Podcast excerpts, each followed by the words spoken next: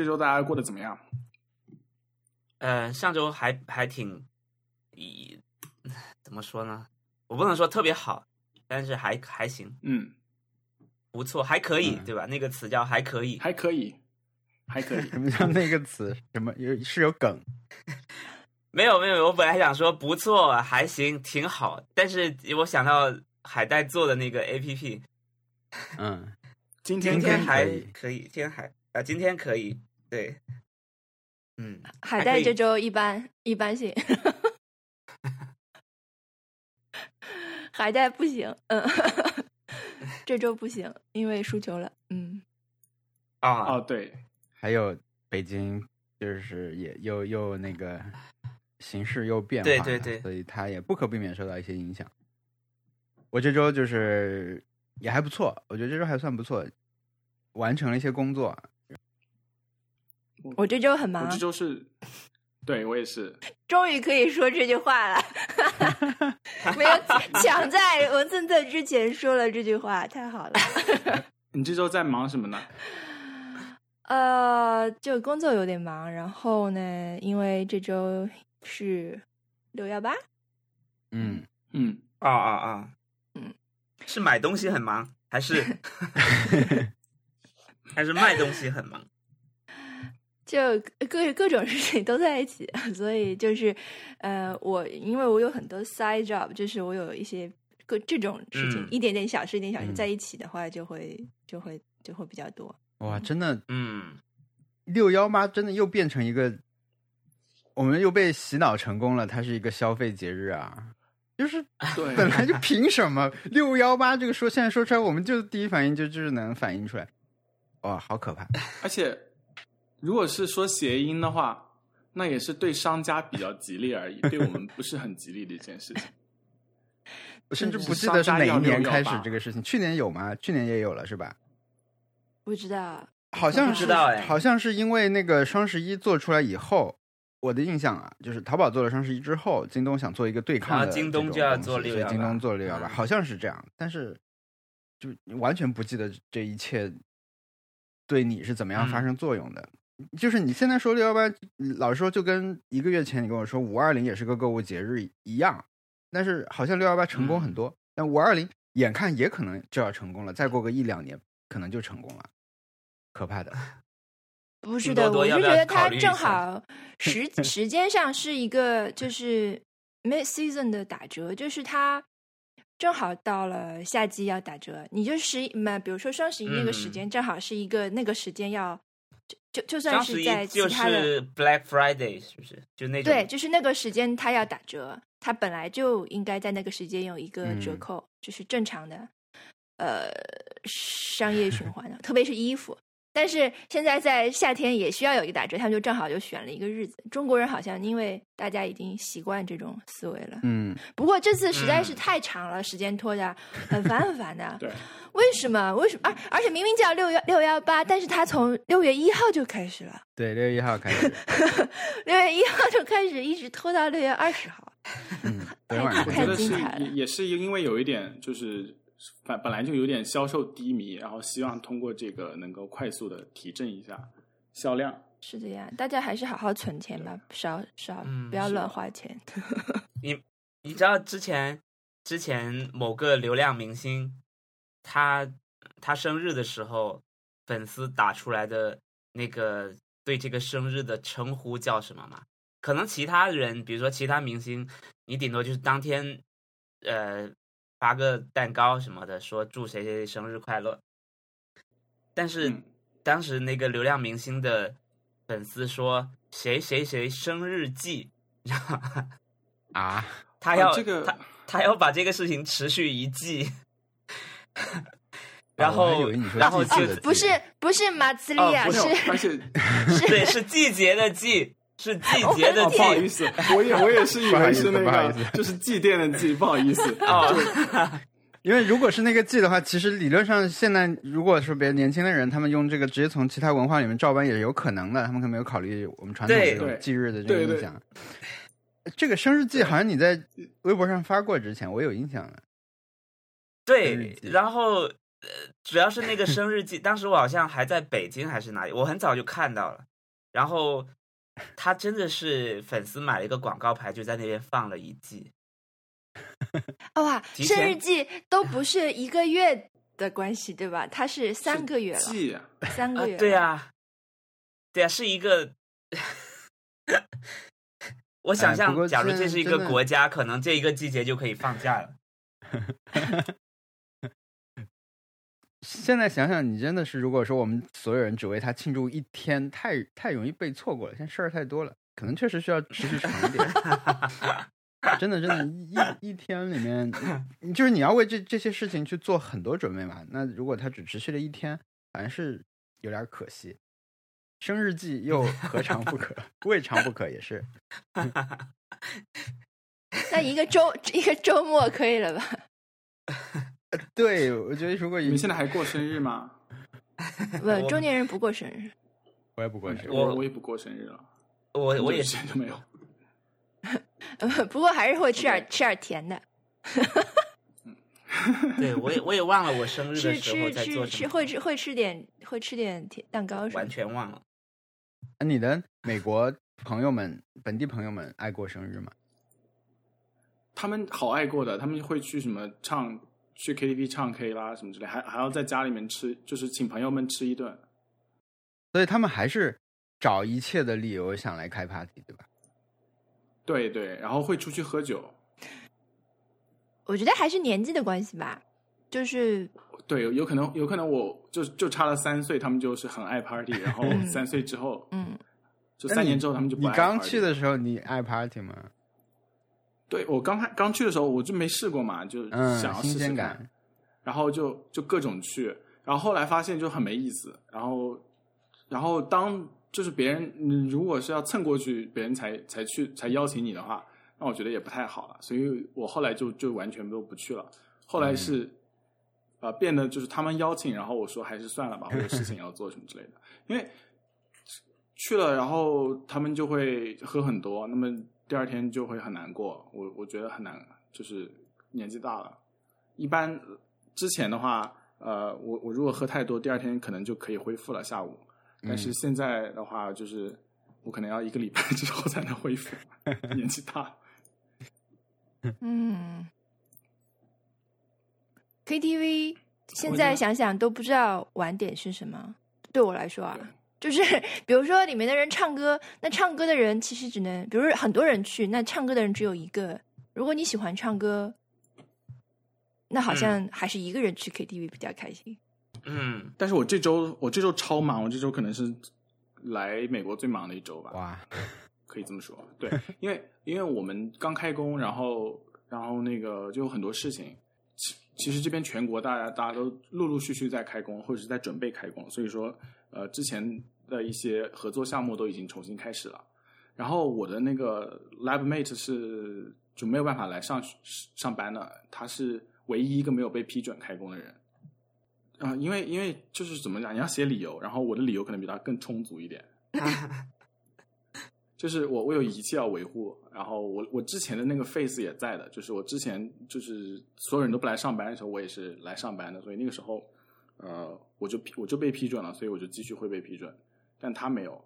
所以说他的项目现在变成要给我来做，我要帮忙做，啊，因为有很多 deadline，所以我现在就是他的项目，然后我加上我自己的项目，再还有就各种各样的那个其他的小杂事情，比如说什么去练去买那些东西，然后对我们秘书又辞职了，就是五月底辞职了，所以说所有加起来就很很可怕，甚至是刚刚还在回回邮件。天呐！秘书辞职了，对你们的影响是很多后勤的工作没人做吗？还是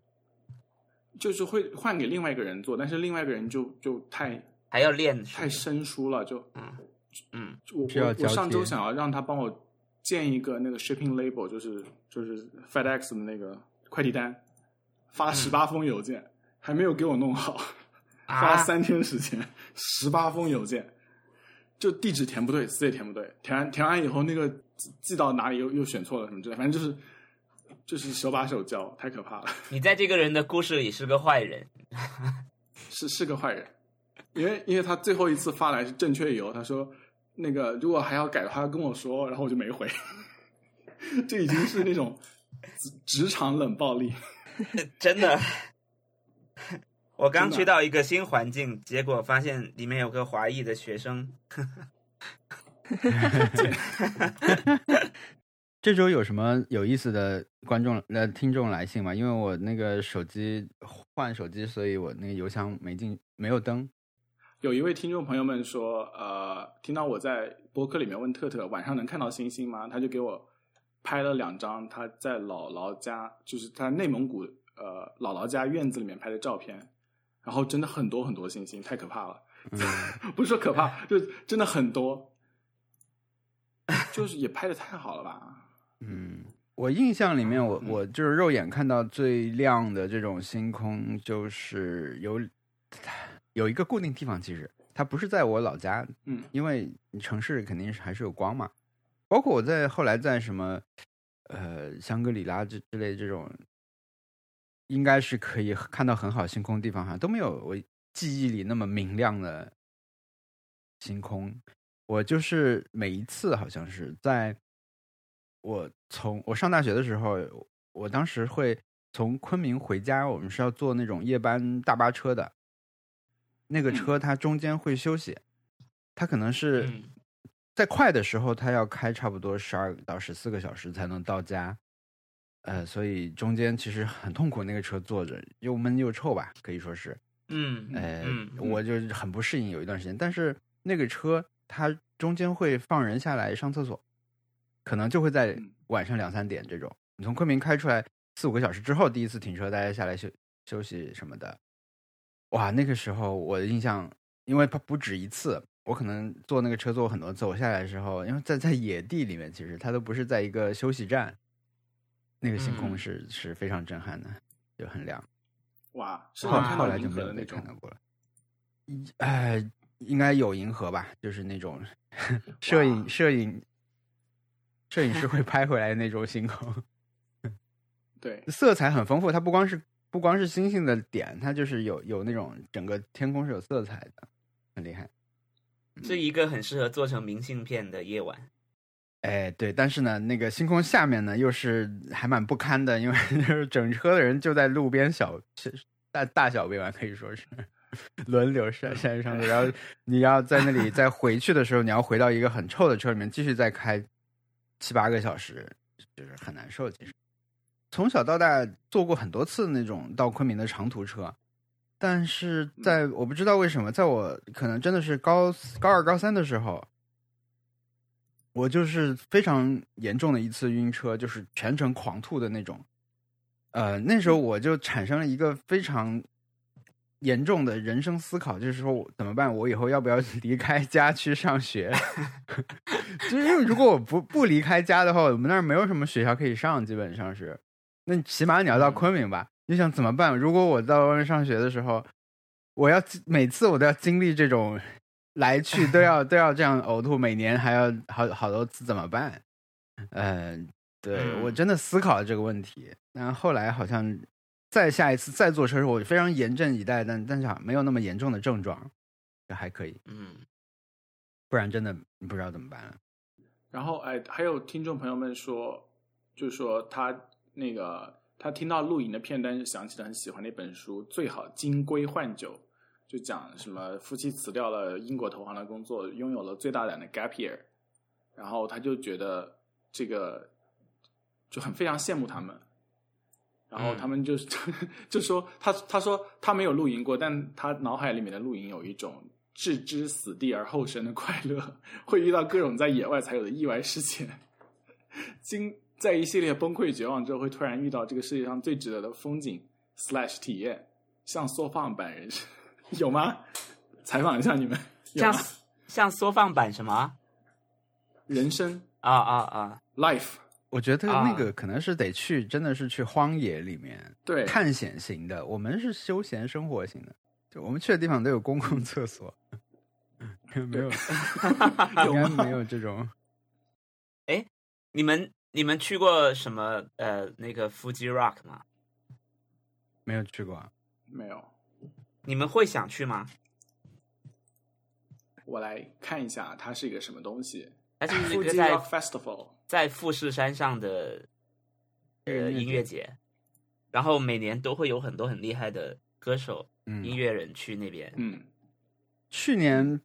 我我们没有想去过，但是去年有那个 Kendrick Lamar，然后我当时还有他们前年好像有 Radiohead 吧，对某一年反正就是很大牌。嗯，我我因为我对现场看音乐这件事情本身兴趣不是特别的大，所以从来没有想嗯过去看这个。好像，因为它其实有时候跟我嗯们去日本看花火大会那些行程差不时间差不多是连着的，但是要提前很久啊去做准备啦。这个这种事情就还蛮劝退的，就是你要定到对订到可以在那里露营或者是近的酒店，都这都很难。嗯，这种事情在我们家，如果是特特感兴趣的话，我我们就很有可能可以成型。但是如果是我感兴趣的话，我就多多半我就会觉得啊，好麻烦，算了，放弃了。对，去年我蛮想去的呀，去年去年有的 Cure，就是这么多这么多乐队里面，可能就是 The Cure 的现场，我觉得就是在二零一九一九年可以看到，我觉得是还蛮厉害的一件事情。但是我真的去不了，就是我完成不了这个嗯工作，这个工作太大了。但去年其实本来那个尼亚是，我就是我朋友那个大大儿童商店老板，他他是想带着小孩去的，但嗯，做了很多准因为备，因为但因为什么出了问题啊？签证出了问题。签证，哎呦，签证证就是。就是突然间，他去了这么多次都没有问题，但是突然间就在这一次的时候，签证就是交接出了问题，因为他正好是呃在两个长期签证中间要换新的，结果没有啊及时发掉，所以啊，所以他的就是所有的努力就白费了嘛。我觉得这件事对他来说是打击蛮大的，因为尼亚他是一个真的，就他是一个 groupie。我现在认他这么多年，我终于发现了这件事情，就是他是一个 groupie。大胆，他是一个为什么爆言？天哪！不是他就是那 groupie，其实呃我呃不知道，就是我没有太了解，就是但但是呃他是喜欢音乐的，但是他喜欢音乐的方式是喜欢这个人。就嗯是我，我在我看来，就我对 groupie 的 好像的理解是这样，就是他的 center 是一个人，然后他的从这个人来发散到就是音乐的各个方面。对对对对，啊所以他现在有了小孩，但是他就有了更多，我觉得有了更多的空间去做这件事情吧，所以这就很好玩。看他去追星是很好玩的事情。嗯，嗯，嗯，追星让他变成了一个更好的人。嗯，我觉得像音乐节，像那种呃什么 Coachella 那种，我可能不会想去，无论它阵容有多大，就是 Coachella 已经太糟，就是感觉是很乱的地方，也不是就 我我会我一个人去肯定是不可能的，因为你你都不认识人，然后你在那边就所有人都认识所有人，然后大家都是成、成群结队的在玩，然后一个人的话，你会在那里面体验到很非常就异样的孤独感。然后 Coachella 太网红了，现在好像呃，去 Fuji Rock 有一个新的点，就是你可能可以偶遇松田龙平 兄弟，就是很多日本明星也会去对，然后呢，他们。就你就很容易在那里碰到他们在喝酒，哎，也不是很容易啊，我也没有去过，很多人很多人遇到就拍视频了嘛，就是他们也很放松，就在那里，所以它就变成了一个可能除了那个舞台之上之外，它本身也是一个可能就露营和在那边像一个野餐的那种那种体验。它可能舞台不是真的你去围绕的那个核心的地方，可能就是说周围大家是一个追求共同的一种生活方式的一些人在那里，那个可能嗯会、会但是必必然会下雨，然后必然会在泥巴里面走，然后必然会有很多蚊子。嗯，又就是我热又印象里最深的是有一个有一年那个叫嗯英国那个音乐节也是很大的，也是在山里的那种，在一个 valley 里吧格拉斯哥那，Glastonbury，就是。啊，Gla Gla 啊啊 Glastonbury，啊。对，就是，呃，他们就是人泡，所有的最后下大雨，所有的帐篷泡在了水里，嗯。就那个场景是在我脑中只挥之不去的一个一个场景。就我对我们是第一次露营的想象，其实有点像这个。就是 因为要下要下雨吗？不是，那个我以为我们大概要泡水了，结果没有泡。我我我是呃，可能可能在毕业之前会去一次 South by Southwest 吧，因为嗯，就不去，你都不用操心酒店的事情，就直接去就是了。就在家门口的一个大挺型开心的。真嗯 literally 在家门口。嗯，呃，但是我现在对未来还蛮悲观的，我不知道任何下次一个这种大型的活动怎么样举行，就是如何举行，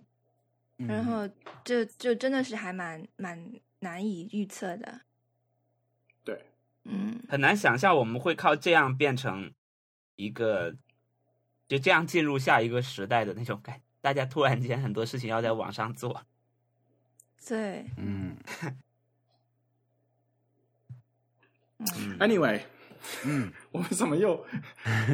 又拐拐拐入了那个那个那个小巷子里面？不可以再他去那个车，那个那个车的命转过去了，向右转。正路是轻松愉快，然后那个那车猛然的拐向了右边。你们不记得那个关于就是呃什么时候进入主题的听众反馈了吗？没有关系，我看到了，就是可能他刚听我们的节目，我看到了，嗯，我我回复他了，我说我们讨论一下。我们不用讨论，就是就是我我们不用每期都讨论，就我感觉我们讨论很多次就是没有主题，然后你这个客套话。没有我不知道，说不定，说不定就是为了服务新的客、新的、新的、新来的听众，就是是不是我们应该做一个零期，开头就是第零期，做一第个，零期，就是 啊，你你你你如果第对你第一期听的话，你可以先去听这个这个，然后再来听这个什么什么，就是做一个 介绍但是。我们可以，我们可以刚开始说，Hello，大家好，这里这里是 Nice Try，然后我们这是一个四个人闲聊的，呃，对一，个其实也就是一句话，你对，如果你是第一次听我们的节目啊、很高兴认识你，然后我们希望可以以后就再再接着就是了解彼此。好，嗯，现在可以开始做家务了什么的。对，对，开准备开始洗碗。据说你开了一个，你把音箱放在厨房，然后一边洗碗一边听，有一种，或者是你把音箱放在客厅，然后你在厨房洗碗，有一种邀请朋友在你家里面对聚会的感觉。陪你陪你洗碗的感觉。嗯，我知道了。可能上一期之所以有比较多的这方面的讨论，可能是因为它的标题太对，太就是主题性明确了。嗯，对，我们的标题啊其实只是一个 quote 嘛，就是它其实不代表主题的。之前这一件事情做的比较好，所以好像嗯嗯大家偏偏猜不出主题，那你就不带这个期待吗？但是这次的嗯是一个斩钉截铁的一句话，所以可能就有一点这种对，可能对，可能引来了很多垂泪的 粉丝。垂泪，垂垂泪，哎呦，我听看你什么叫锤了？垂直就是垂垂直直领域，不是 tearing。怎么会这样？就是就是就是做市场的人会告诉你什么 niche market 的的对人，对对对，欢迎你，欢迎你继续把这些词汇带给我们。就是 niche market 的翻译是垂泪，明白了？垂直领域。就跟德莱素德莱素一样的。OK，嗯、对，还有一位反馈，我忘记在哪里了，意思就是说我听了一个小时了，还在讲大家的 Happy Hour，这个正常吗？好像是类似这样的。呃，嗯，对，我们其实就是我们的固定环节，其实 很只有 Happy Hour 和每周挑战，所以其实这个已经算是我们正常流程中的一个了。但是我们经常也会打破这个流程。你看，我们现在还没有开始开始讲 Happy Hour，已经三十分钟了。我们前面对就结合了那个结合了听众反馈来展开聊一些话题。其实我我聊我们的播客的时候，特别喜欢这个部分，就是它不是在不一定在 Happy Hour 里面，就是哎，我突然想跟你们聊一件事情，所以我现在嗯，就想说这个，那我们就展开聊这个，也没有我们四个人当中也不会有人在乎说这是在哪个哪个环节里面，这个嗯往往就是因为它是主动想说的一个东西嘛。对，我就很喜欢这个。比如我现在想跟你们讲一个事 情，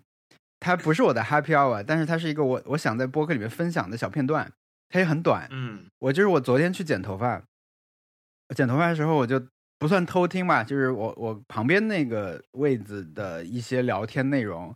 我觉得蛮有意思，我想分享一下。是一个女生，她去剪头发，呃，她坐下以后，后来她发型师过来以后，发型师就说：“嗯、你上次来是多久了呀？”那我的话一般就是久的话就是两个月嘛，一般来说一个嗯多月嗯可能我就会去了。然后那个女生说一年半。我就我就瞟过去看一眼，这头发是有多长？其实没有很长啦，她头发也就也就是一个正常中中长发不算吧，中等发型，到比肩膀再长一点那种程度。嗯，我就觉得跟我的回答会不一样嘛。结果我 后来就结合他们对话，我就理解他不是来把它剪短剪的，他可能是来做造型，所以他可能这个做造型对他们来说不是一个高频的需求。我的猜测啊，这都是我的猜测，可能他要来拉直，呃，然后拉直的效果可能是持续的时间是一年什么的。然后不可能啦！你你对人类的新陈代谢有什么误解吗？他 OK 他 OK 只不过是没有来这个店而已。OK OK，那但我后来我反正 你说我有个同事，她是女生，然后她有一次直接把头发就整个剃光了。然后啊 OK，一对他是一年半，这种这种可以一年半情况是可以一年半，对不对？不是啦，对你他那个一年半中间他长出来，他也要修的呀，他也不可能是剪没了再剪到留到肩膀再去一次。嗯，他第二句话令我就是再次对这个聊天产生留意，是在讨论，比如说是好像是他拉直一边吧，还拉直哪里，在讨论处理的细节，那么就有一个分歧。那发型师就交给他自己来决定，然后这个女生就说：“嗯，哎呀，如果你是这样做的话，我每天可以多睡一个小时。”就是说，他打理的时候就会少花一些时间。我的理解是这样。OK，哇，这一个小时正好可以听我们的播客哦。对我，我就觉得哇，真的是你很难去想象这种他们每天出门之前，为了自己的整套化妆和所有的打理这些东西要花的时间，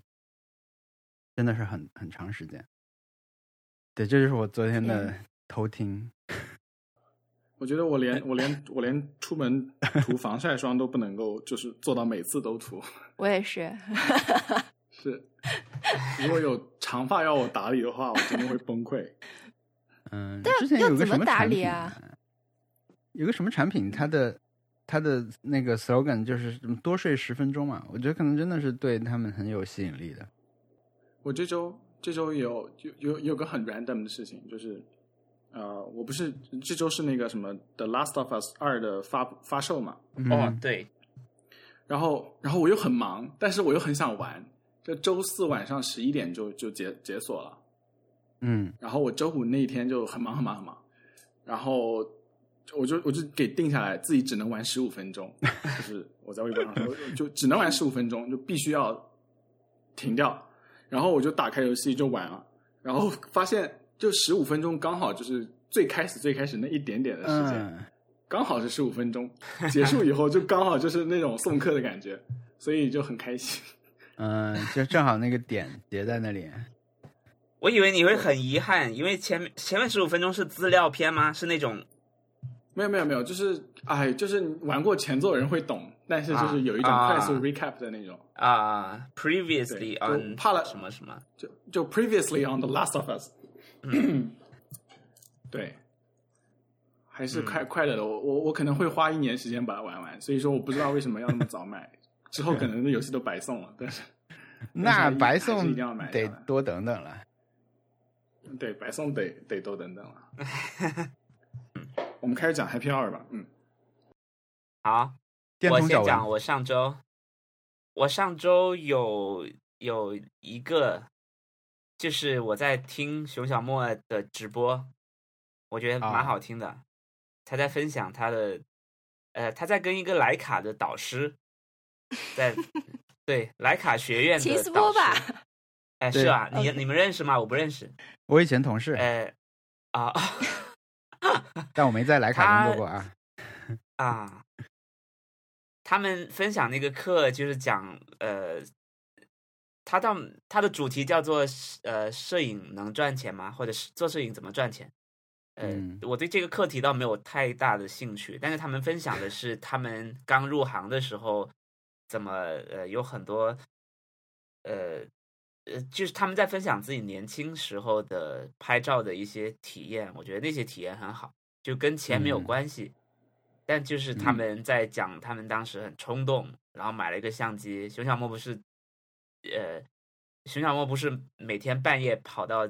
他经常上下班的路上去拍那些嗯呃延时曝光的照片嘛？然后他他做过一个视频，然后呃、嗯就讲了很多类似这样的事情，听完就很想去嗯拍照，就是那种感觉。嗯啊，那个呃，如果大家能回放的话，可以可以去看看，就是还是蛮值得看的。我到后面都甚至就没有再看了，就是他们一边在说，我就拿相机，然后再把玩，嗯就想着嗯，等下就出去了。但是但是那个时候已经已经是十一点多了吧，十点多了，嗯对，嗯，所以这是我的 happy hour 我。我觉得，如果他们还有下一次直播的话，我还是蛮想听的。呃，熊小莫他分享了他当时在做，他当时还是他拍了第一个胶片的系列，然后去他做了一本自己的作品集，那个作品集做的非嗯常的，就只有一本，然后全手工制作。嗯然后我满满的体验了，呃满满的体现出一个新人的热情。对，就是完完全全是是那种他真的很用心，很对这个事情非常非常的投入。嗯然后，然后他他十年后拿出来，还是让人觉得哇，也保存的很好，也很值得再重新看。嗯对我，我觉得呃我倒没有这样，我我没有做过类似的事情，但是还是蛮羡慕的。然后有有被打动的，嗯你也可以做呀，就是那座山可以爬。对，对，熊小莫就是动手能力很强啊，他就是嗯对啊，他他想的事情感觉都做了，非常厉害。嗯嗯，对，所以看了我昨天碰到他，他在说这个直播，啊，他说嗯他对效果不太满意，就对直播效果不是很满意。对效果不太满意，效果的员工在听。对我没有看啊，我会觉得现在这种大家都在直播，我其实有时候蛮感兴趣的，但是这种，嗯，可能直播的效魅力真的是在那个及时的互动感啊。那我事后当然是可以，很多平台是可以回放的，但是有点嗯提不起兴趣。对对对，啊就是，比如说接下来那个 WWDC 飞猪他们要直播嘛，我其实蛮感兴趣的呀。对，但是我觉得我对这个发布会的传统的看法，我蛮习惯了，我也不想这时候去看一个有人在说的，但我也蛮感兴感感兴趣，他们这几个人会怎么来分析这些东西，因为他们的这个嘉宾组成还蛮有吸引力的。那嗯，我觉得他没有办法改变我，还是想看原版的直播。那这些人如果他还是只发微博的话，我可能会边看那个边边刷一刷他们文字怎么表述。但整个他要把我的是，观看习惯转变过去，我的注意力全部转过去，我还是暂时是不能接受，可能未来会接受啊，但是嗯，目前我还是很难那个。就包括很多人看直播多的人，他们说这个现在八点钟已经被定义成一个直播的档了嘛，大家都来抢这个档，所以我我就对这种，呃，必须在这个时候做的事情，我又觉得他可能有点够不上我，一定要停止现在或者为他提前去去安排我的其他的计划就不太行。薛小沫他们那个我我是没看，但是嗯 这个莱卡导师，我们他蛮厉害的吧？就是他照片很好看，但是他他，我想象中他做直播应该是可以做的效果很好的，因为他这个人就是很戏很多的人啊。啊，但但是不知道他会不会变得很正正经和严肃。会谁呀很？严肃，秦斯斯波，哎呦天哪！好吧，就私底下他真的是个非常搞怪的一个人呀。嗯，他跟嗯他跟熊小莫谁更搞怪？他更搞怪啊，他就是会平时没事儿 cosplay 一个小丑来拍一套照片的那种人。哇哇，然后他衣服也是会买一些很奇奇怪怪的机能装啊，什么整套就穿的很开心的。不知道他跟熊小莫的奇就是奇怪不在一个频道上面吧？啊！但是我我我听他们聊，我觉得这个人是非常扎实的，就是你你给你会感觉呃，可能你们跟他合作就觉得他可有时候很浮夸，或者是对吧？他已经他如果穿小丑的服装去拍，感觉就已经抢了呃被摄 对象的的风头了。但是我我听他聊天的时候，我觉得这个人是非常非常，他不是虚有其表的感觉，很扎实，很扎实。嗯，对嗯，没有，他是穿小丑是给自己拍啦，不是拍别人。啊 我以为，我以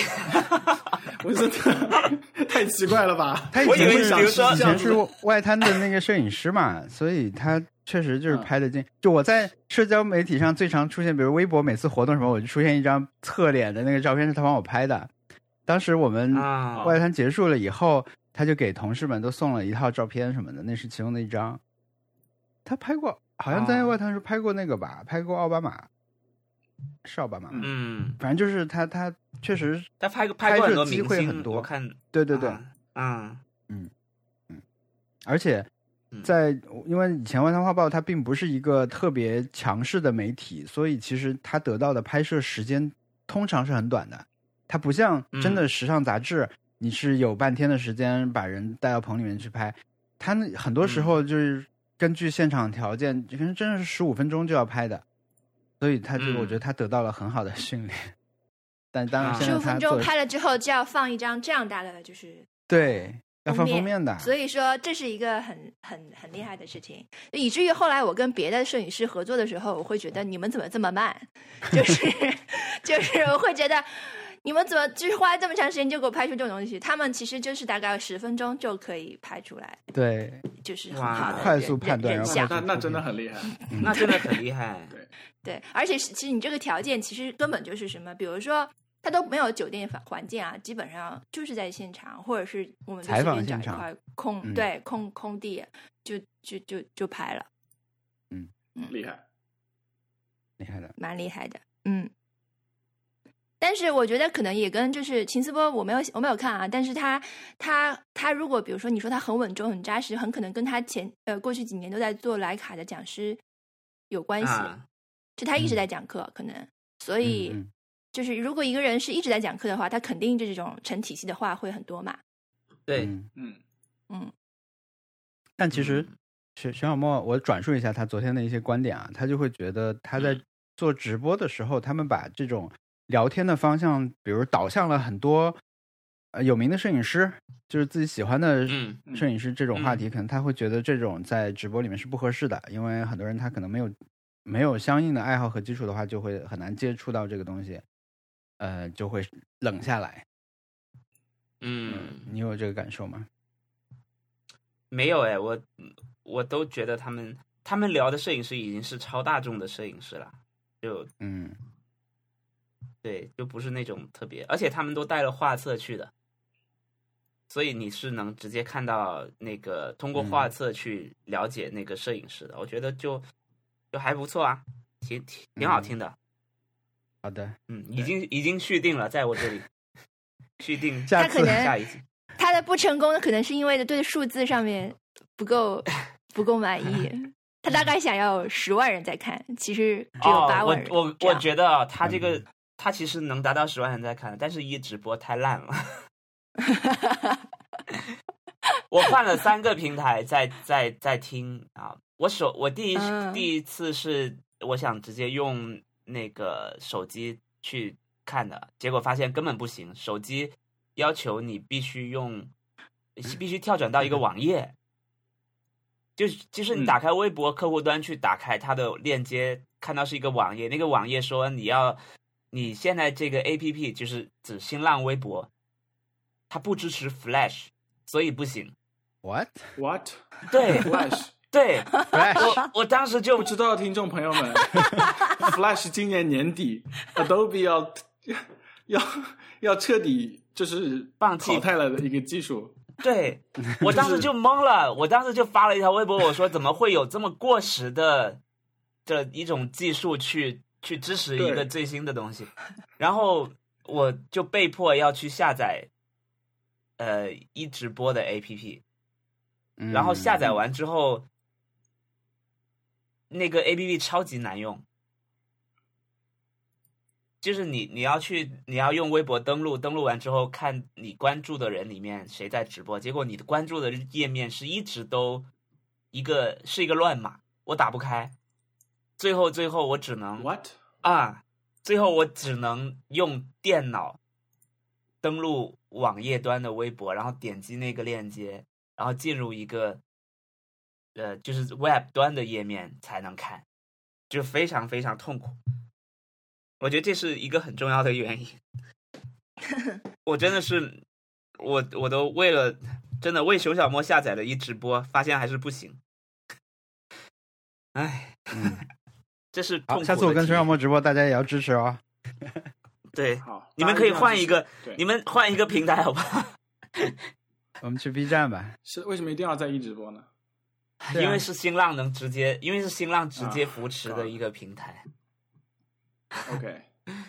昨天飞猪才刚骂了 Instagram 的 Instagram 的直播是不是还可以？好像还可以。我经常看到。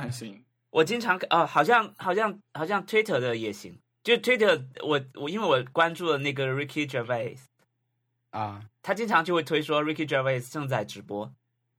嗯。嗯，我对哦，Twitter 其实它的产品做的也不行，因为 Twitter 的 CEO Jack Dorsey，嗯，前段时间刚好就就是他他们那个直播叫 Periscope 嘛，嗯。嗯。是也是 Twitter 这个公司，然后那个 Jack Dorsey 有一次就是内部员工开会选成了直播，就是他是那种就是跟员员工说一些事情，就是公司内部的 announcement 之类的。他选成了给所有粉丝做直播，然后他就上去他 Hi，哎，OK guys，啊、t o d a y we have three things to go through，然后就开始讲那公司的事情了，然后然后就是下面就开始开始送礼物，也没有送礼物，反正点赞了，然后他还发现，然后就整个惊慌失措的关掉，然后就是只有我推特上只有零星的有人提了一些事情，应该他还把回放给删了之类的，所以他啊们，产品做的应该也不行。好的，这就是我上周的 Happy Hour，我也推荐给大家回放。OK，啊、我我来讲我上周 Happy Hour 好了。啊、我上周 Happy Hour 是呃，因为都在工作，所以就有很多时间听播客，然后就听了那个呃，就我之前在节目里面推荐过的那个播客 Dissect 第六季，就是每每一季讲一个呃一张专辑的那个博客。嗯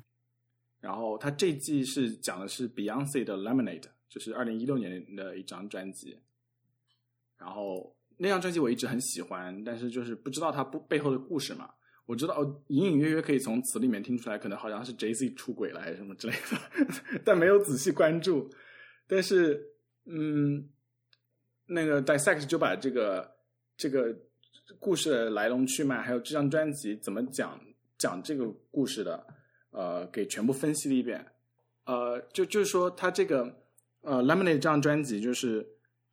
当时是他们是从那个就是呃，在在那个什么呃，在一个叫 Met Gala 的那个活动的电梯里面，呃，Beyonce 妹妹殴打 Jay Z 一个酒店视频，那个时候很很有名。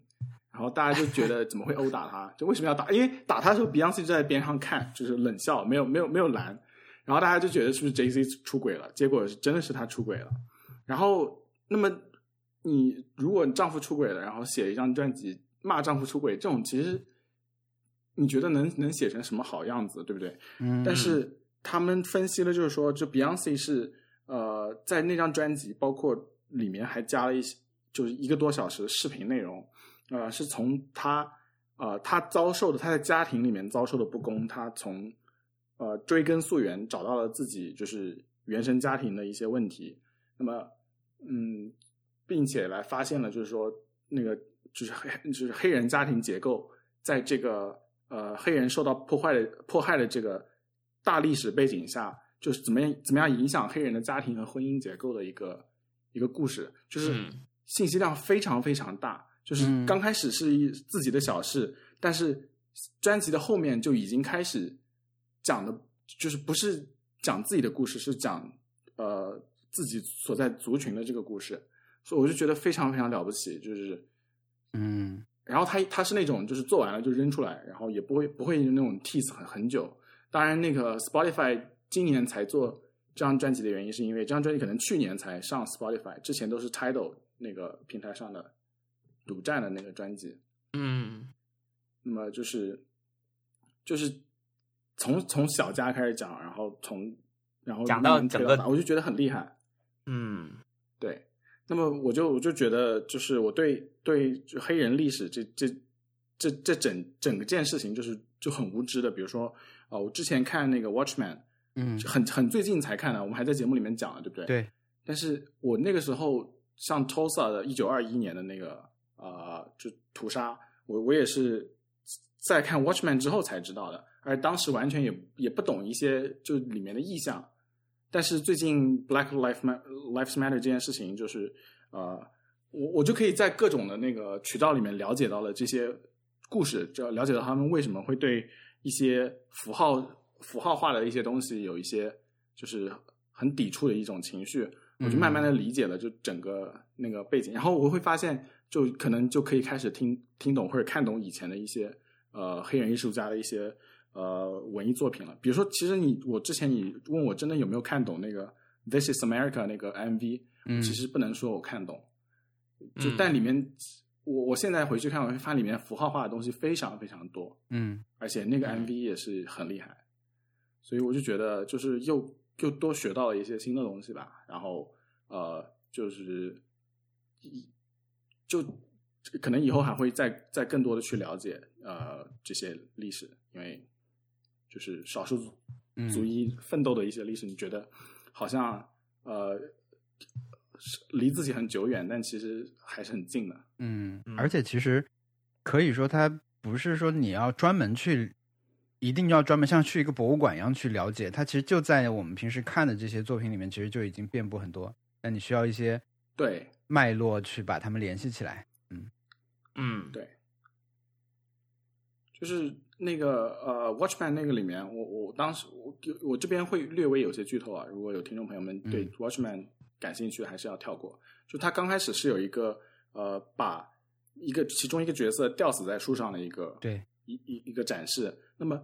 这个的话，其实是就是黑人整个族群遭到了很久很久的迫害，就是 lynch 这件事情。嗯。然后这件事情居然在现在的美国还还在发生，而且还没有被那个，就是就是这件事情居然还不是那个已经过已经是历史，还是现在还有在发生。就是最近呃六天好像有有四起这件这种事情，然后警方的那个呃呃结论都说这些人是自杀，嗯，所以那个时候，呃呃，你在想，呃，Trump 再把那个呃集会放到 Tulsa 嗯这个地方，那个 Tulsa 的那个整整件事情的起源就是警察和和那个和 KKK 一起就是屠杀黑人，在这么一个紧张的时刻，在 Tulsa 这个地方选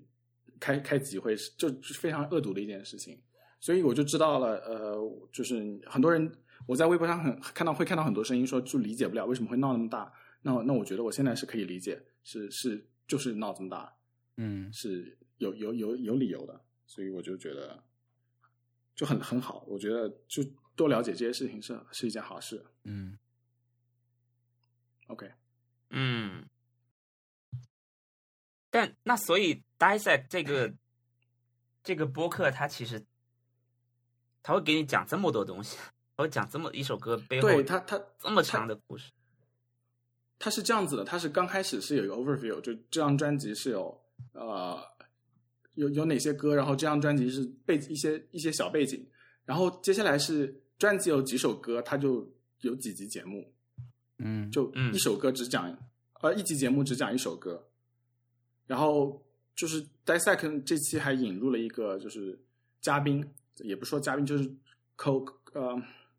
就是共同主持人的那种意思。嗯嗯那么他之前是一个人在一个人讲的节目，写好了稿子，然后直接念。那么现在的话，嘉宾就会给一些新的一些视角。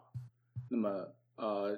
他他他做这个节目是刚开始是完全就自己的兴趣，然后是还还还在工作的，好像就第一季的时候，他好像是还说你是要就是最好在 Patreon 上面支持我，然后让我把这件事情做成了一做成一个那个可以我我的工作，我想要把它做成我的工作。后来 Spotify 给他投钱了，那么他现在就确实是一个非常火的一个博客。嗯然后，然后他是他是一个那种怎么讲，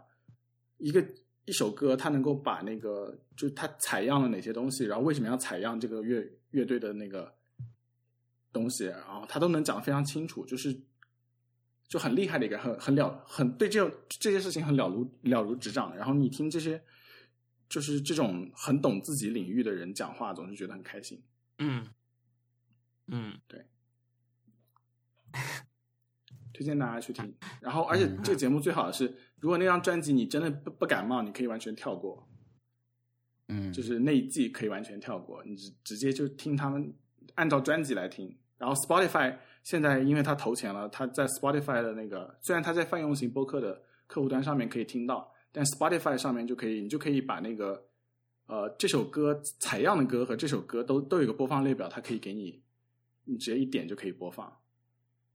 所以、嗯 Spotify 还是厉害。OK，我来说我的 Happy Hour。我我是一个嗯、综合 Happy Hour 这周，我觉得它有一点嗯以往的这种六月份的模样，有一点嗯主要其实就是综合来看，有新的游戏，就是以前的六月份啊，它会有一有一个星期，对吧？往往三件事情很容易撞在一起。嗯，因为六月份会有足球，一般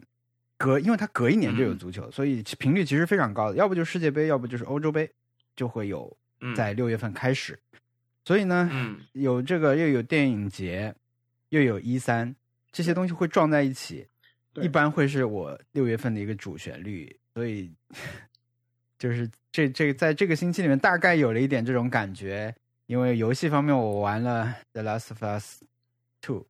玩了一点点 然后呢，嗯，虽然没有电影院啊，但是看国产剧，看《隐秘的角落》，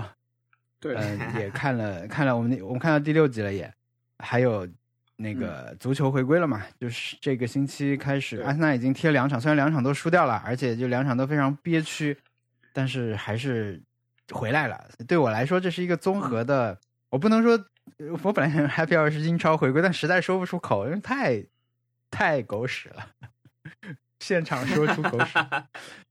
因为真真的就是很很差的体验对我们来说。但是看这个，呃，空场英超还是很特别的一个体验吧。就是昨天阿森纳有个阿森纳的守门员，他在出来拿球的时候被对对面那个前锋推了一下。他本来是可以正常落地，但是那个人推了他一下以后，他的落地姿势不正常，所以他的右腿不知道具体哪个部位部位受伤了嘛。他就是很嗯你知道他那个人甚至都没有犯规，不是那个人推倒的，因为他是自己落地的那个，但是就很脏嘛。对面那种前锋，他就是习惯这样做一个动作，他可能能获得一点利益，但他因为他推完以后马上就就要去指责说你可能拿着球掉出禁区了，其实没有嘛。但是嗯他们这样的习惯动作，在阿森纳的立场来看，就是一直被这种对方要占你一点小便宜，要要侵犯你一下，就是很脏的这种踢球风格，一直在伤害阿森纳。所以昨天那个人就嗯他倒地以后，他非常疼，然后空场里面是没有球迷声音的，没有以往那些所有的效果音，所以嗯他叫的声音很惨很响，就是听到就很不很不寻常的一种体验，就是他嚎叫真的是在嚎叫，太疼了，就很特别。我我昨天我的感受就是，我看了这几场，我还看了一些集锦，我就会有一种莫名的觉得，好像球员他们射门的时候，球动的比以往更快，我不知道为什么。有点像是 你看的，其实不是一个足球比赛，它像是一个游戏。但是现在因为没有了球迷的声音和画面以后，它的渲染可以全全部都集中在这个球上面，所以这个球变得很对对对，很不卡，我有一种特别感受是这样的，就那些周围的环境全部消失了，所以很干净利落，大家动作很快，很就好像你看得更清楚，比以往就很特别的一个观赛体验。那他会加入那种罐头球迷的那种会，他加了他们现在就是在想办法去弥补这些，但是就还是很很很轻那个声音，他可能是在现场那个喇叭也就那么响了，他不可能放到真的像平时那么的真实，他也不是说我在那个电视直播这一层加，他就是在现场去加。他们各个俱乐部在想不同的方法，让这种球迷的形象回来。就比如一般会是在球门后面放一个大的那种 LED，就像商场门口那种 LED，然后切割成一些九宫格，然后放一些球迷助威画面。然后你现在进球以后，他们会大概有十几个球迷的这种及时看球的这个场，就像我们现在 Zoom 一样，但是所有人都穿着球衣在那里庆祝，会电视会切这个给你看反正就是 这个很真的太太赛博朋克。对对对，就就是蛮赛博朋克的。但昨天也有个比较奇怪，就是那个队，因为每个俱乐部不一样嘛，那个队就是他们找来球迷的照片贴在椅子上，但是那个看上去确实有点瘆人，它像墓碑一样一块块。，对对对，嗯，年龄也不一样，大家那个也不动嘛，不动。我觉得如果你是都是屏幕的话，好像会好一点嗯。对，所以我就我觉得得 像进球瞬间那种欢呼，我觉得没有办法通过数字的办法来来来模拟的。嗯然后还有那种有有些时候周期性的会有球迷球迷会唱歌的，对不对？对对对。在现场，对，那个基本上现在都没有了。但我刚开始看那个德甲刚恢复的时候，德甲就开始引入这个这个罐头笑声了，罐头球迷了，助威。嗯，他们那个现场控制还不错，有一瞬间我甚至觉得是真的，因为球迷他会根据场上有反应嘛。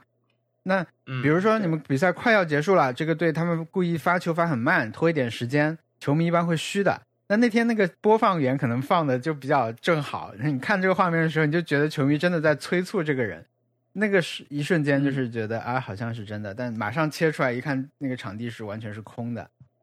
就又又回来了。嗯，他们其实球员会，一方面他们肯定因为平时训练也要踢比赛嘛，他们肯定也不是不能踢，但是可能也很难就进入到真的那种比赛状态，可能也就像在训练一样。是对，昨天我也在啊，因为我在等着看那个隐秘的角落，就等他看。就是因为我前面在看看了之后，到十点钟晚上公司要看球了，那我在旁边，然后嗯嗯，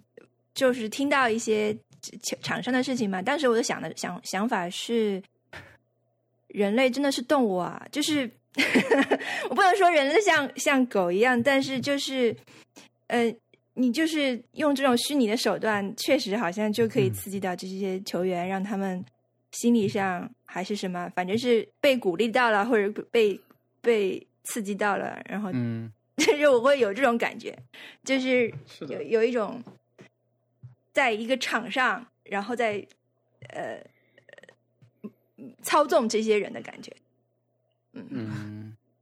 摇铃铛了。啊，对，就是你人就人就会为这些事情而呃分泌分泌某种兴兴奋的激素。嗯，啊，是的，所以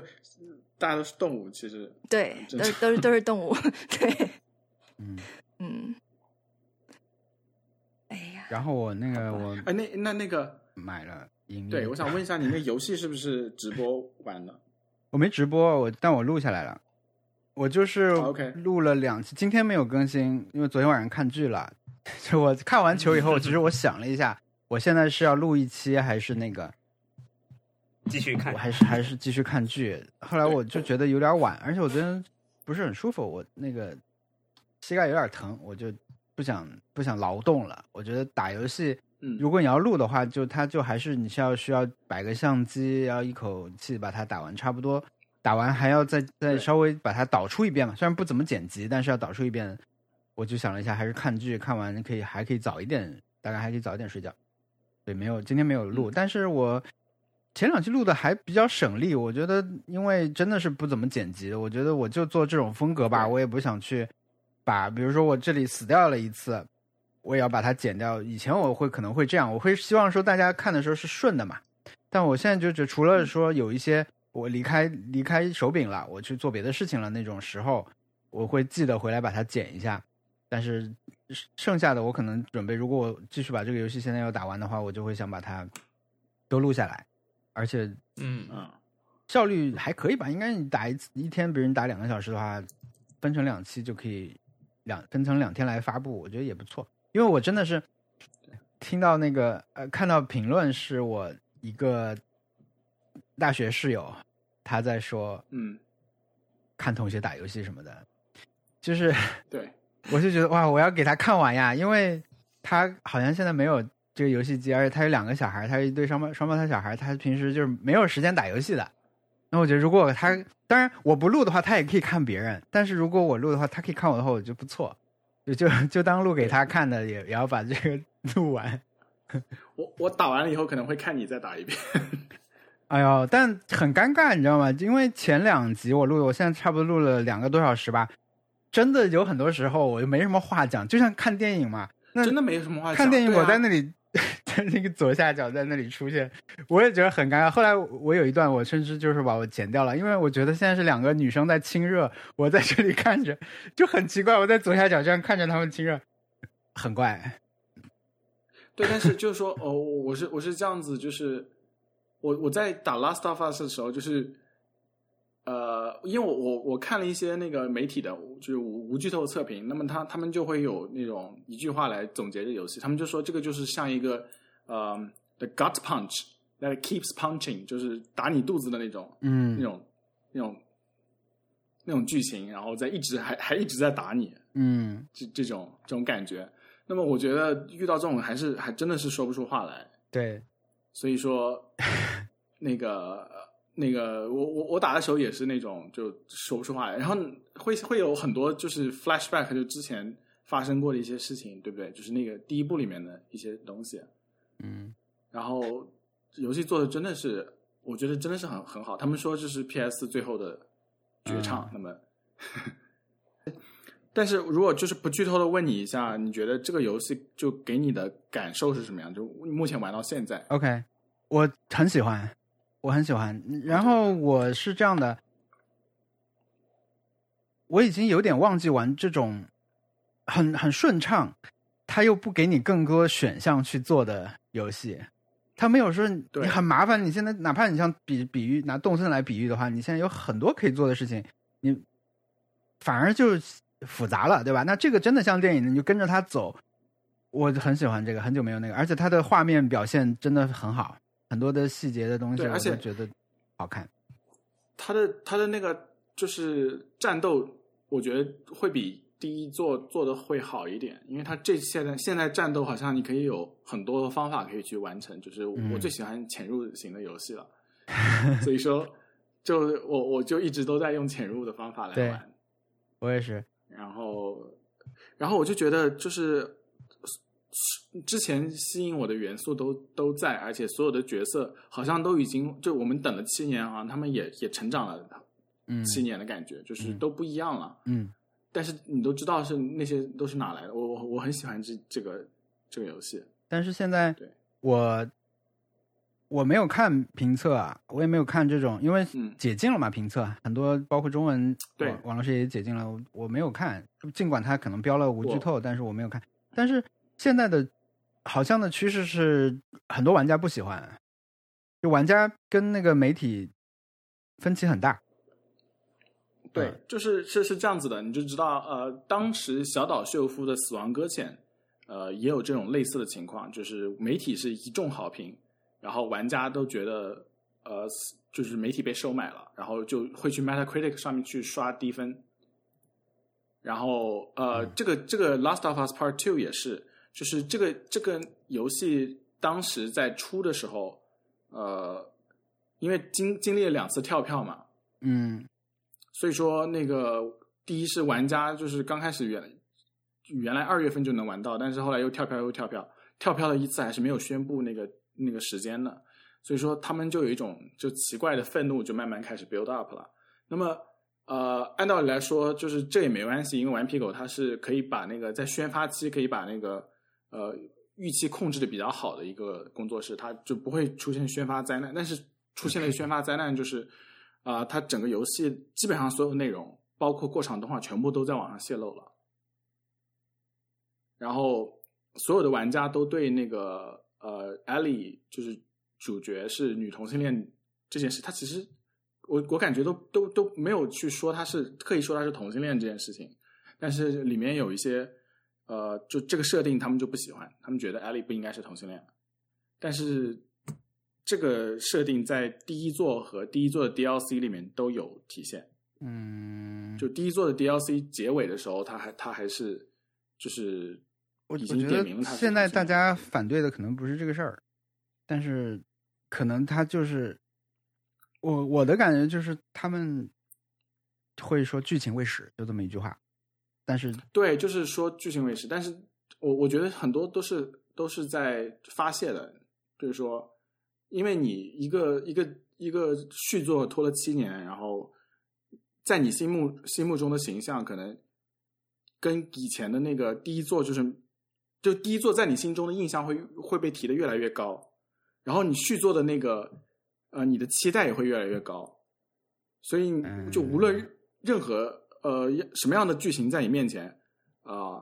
你你都会觉得不满意，就有点《权力游戏》的结局。当然，《权力游戏》结局真的很烂，但是就是说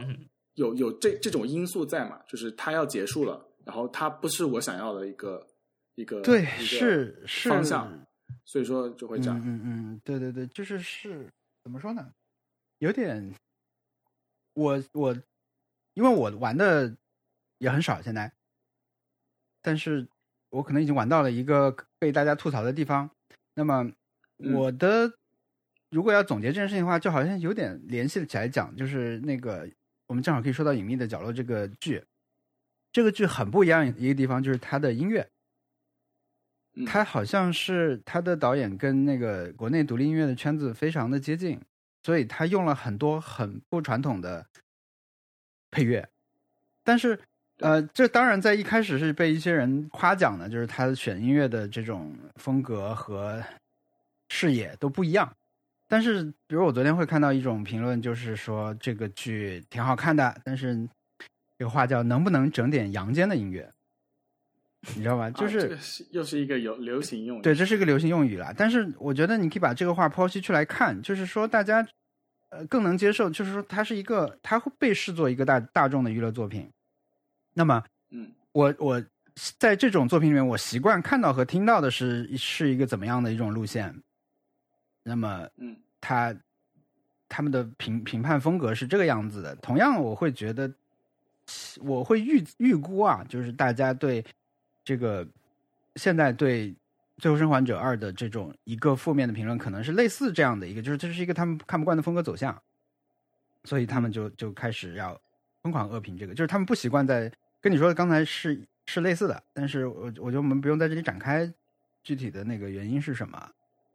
但就是期待是期待落差啦，但是对，呃，对，就不不剧透就很难展开了。我们在这里，嗯。那么我我还没有玩到那里，所以说嗯嗯嗯。那个对，嗯，还有一个就是呃，我我不知道国内的那个呃国内的那个玩家对这个他们的恶评都是在什么方面，但是在 Reddit 上面你看那个呃国外的玩家就不爽的方面，就是很明显的，就是那个那个第一是他觉得把那个男主变得很软弱，很很 weak，就是不是第一做的那个那个人设，就是人设崩了。然后第二个就是、呃同性恋的事情，他们觉得现在的游戏都要加一点这些元素，就是、是很不好的。嗯那么他们就会把那个《The Last of Us 二》那个社区就就给占领了，那么就他他们就会跑去刷去 Metacritic 上面刷低分。嗯他们那个社区一共一万两千人吧，然后 Metacritic 上面前面一万两千个评论都是应该都是他们刷的。那么现在他们社区人用完了，已经评论开始慢慢就是分数慢慢上去了，嗯是这样的。嗯反正是是个很有趣的现象，但是我觉得就我我我不想看那个任何关于《The Last of Us 二》的那个文，就是长篇文字评论还有视频评论，原因是因为同样一批人也会在那些地方剧透，就直接发一张图，但你就这样去那个，你去那边不会被剧透吗？就去他们的 Reddit，感觉是高危哦那个 The Last of 就是《The Last of Us 二》里面那个那个 subreddit 我是不敢点进去的，因为他们就是都是剧透。啊但是呃，有一个有一个那个 subreddit 叫 Gaming Circle Jerk，叫 GCJ。那个嗯 Gaming Circle Jerk 就是一直在嘲笑那个那个游戏，就关于游戏和那个玩家，我这 air quote 就是他们一些很奇怪的一些行为，比如说什么啊、呃一定要让女主变得很漂亮啊，什么之类的。啊啊、因为你像《The Last of Us》是一个末世求生的一个一个设定，女主是不可能有吃的很好，然后很漂亮，很、嗯、也也不脏兮兮的那种看那种样子的，对不对？他们会觉得那个很不很不满。然后第二是他们会觉得那个游游戏里面出现一些多元文化的一个一个呃一些东西，他们就很反感。那么嗯 GCJ 那个那个 subreddit 就专门嘲笑这件事情。那么他们是会把那个所有剧透都给 mute 掉，然后再再更更上一层的在嘲笑那件事情。每一周都有新的 meme，、就是根据那些其他那个那个社区里面的造出来一些 meme，是是一个很很恶毒的社区，但是还是蛮好笑的。对，好的。文森特，你看了吗？那个《隐秘的角落》我没没有，我都我知道，我看了一些片段，我很感兴趣，因为我之前看了那个《无证之罪》，我觉得还蛮好看的。啊我们也看过那个，对，然后呃，这个这个据说是同一个班底做的嘛，是吧？，对，然后我都不知道啊，然后然后我看了那个呃那个朱颂文的片段，我觉得真的演的很好。然后他讲张颂文他是讲粤语的嘛？啊，张颂对朱朱永平是不是？那个啊对对对那个人叫。对，然后呃，他演的很好，然后他的他的广东话也讲的很好，很土，很很生活。嗯，对，对，哎，你会看到那个环境，你有看到照片和片段对吧？我看到打麻他们在将的那个湛江，他们在湛江拍的，对，对我看我就看到打麻将那一场，我就觉得哦，还还不错，挺好的。对，就是这个小小男小小男小男主的那个环境，我不知道是不是真的跟呃广广东地区的家家里的像不像？因为他家是一个墨绿色的墙，然后花砖，就其实很像像一个欧洲南欧小城的这种感觉。啊就，我得去看一下才知道，我我就嗯别的我就没看了。对，嗯我这可能得这个剧是讲什么的？这个剧啊跟我想象的 不一样，只能说，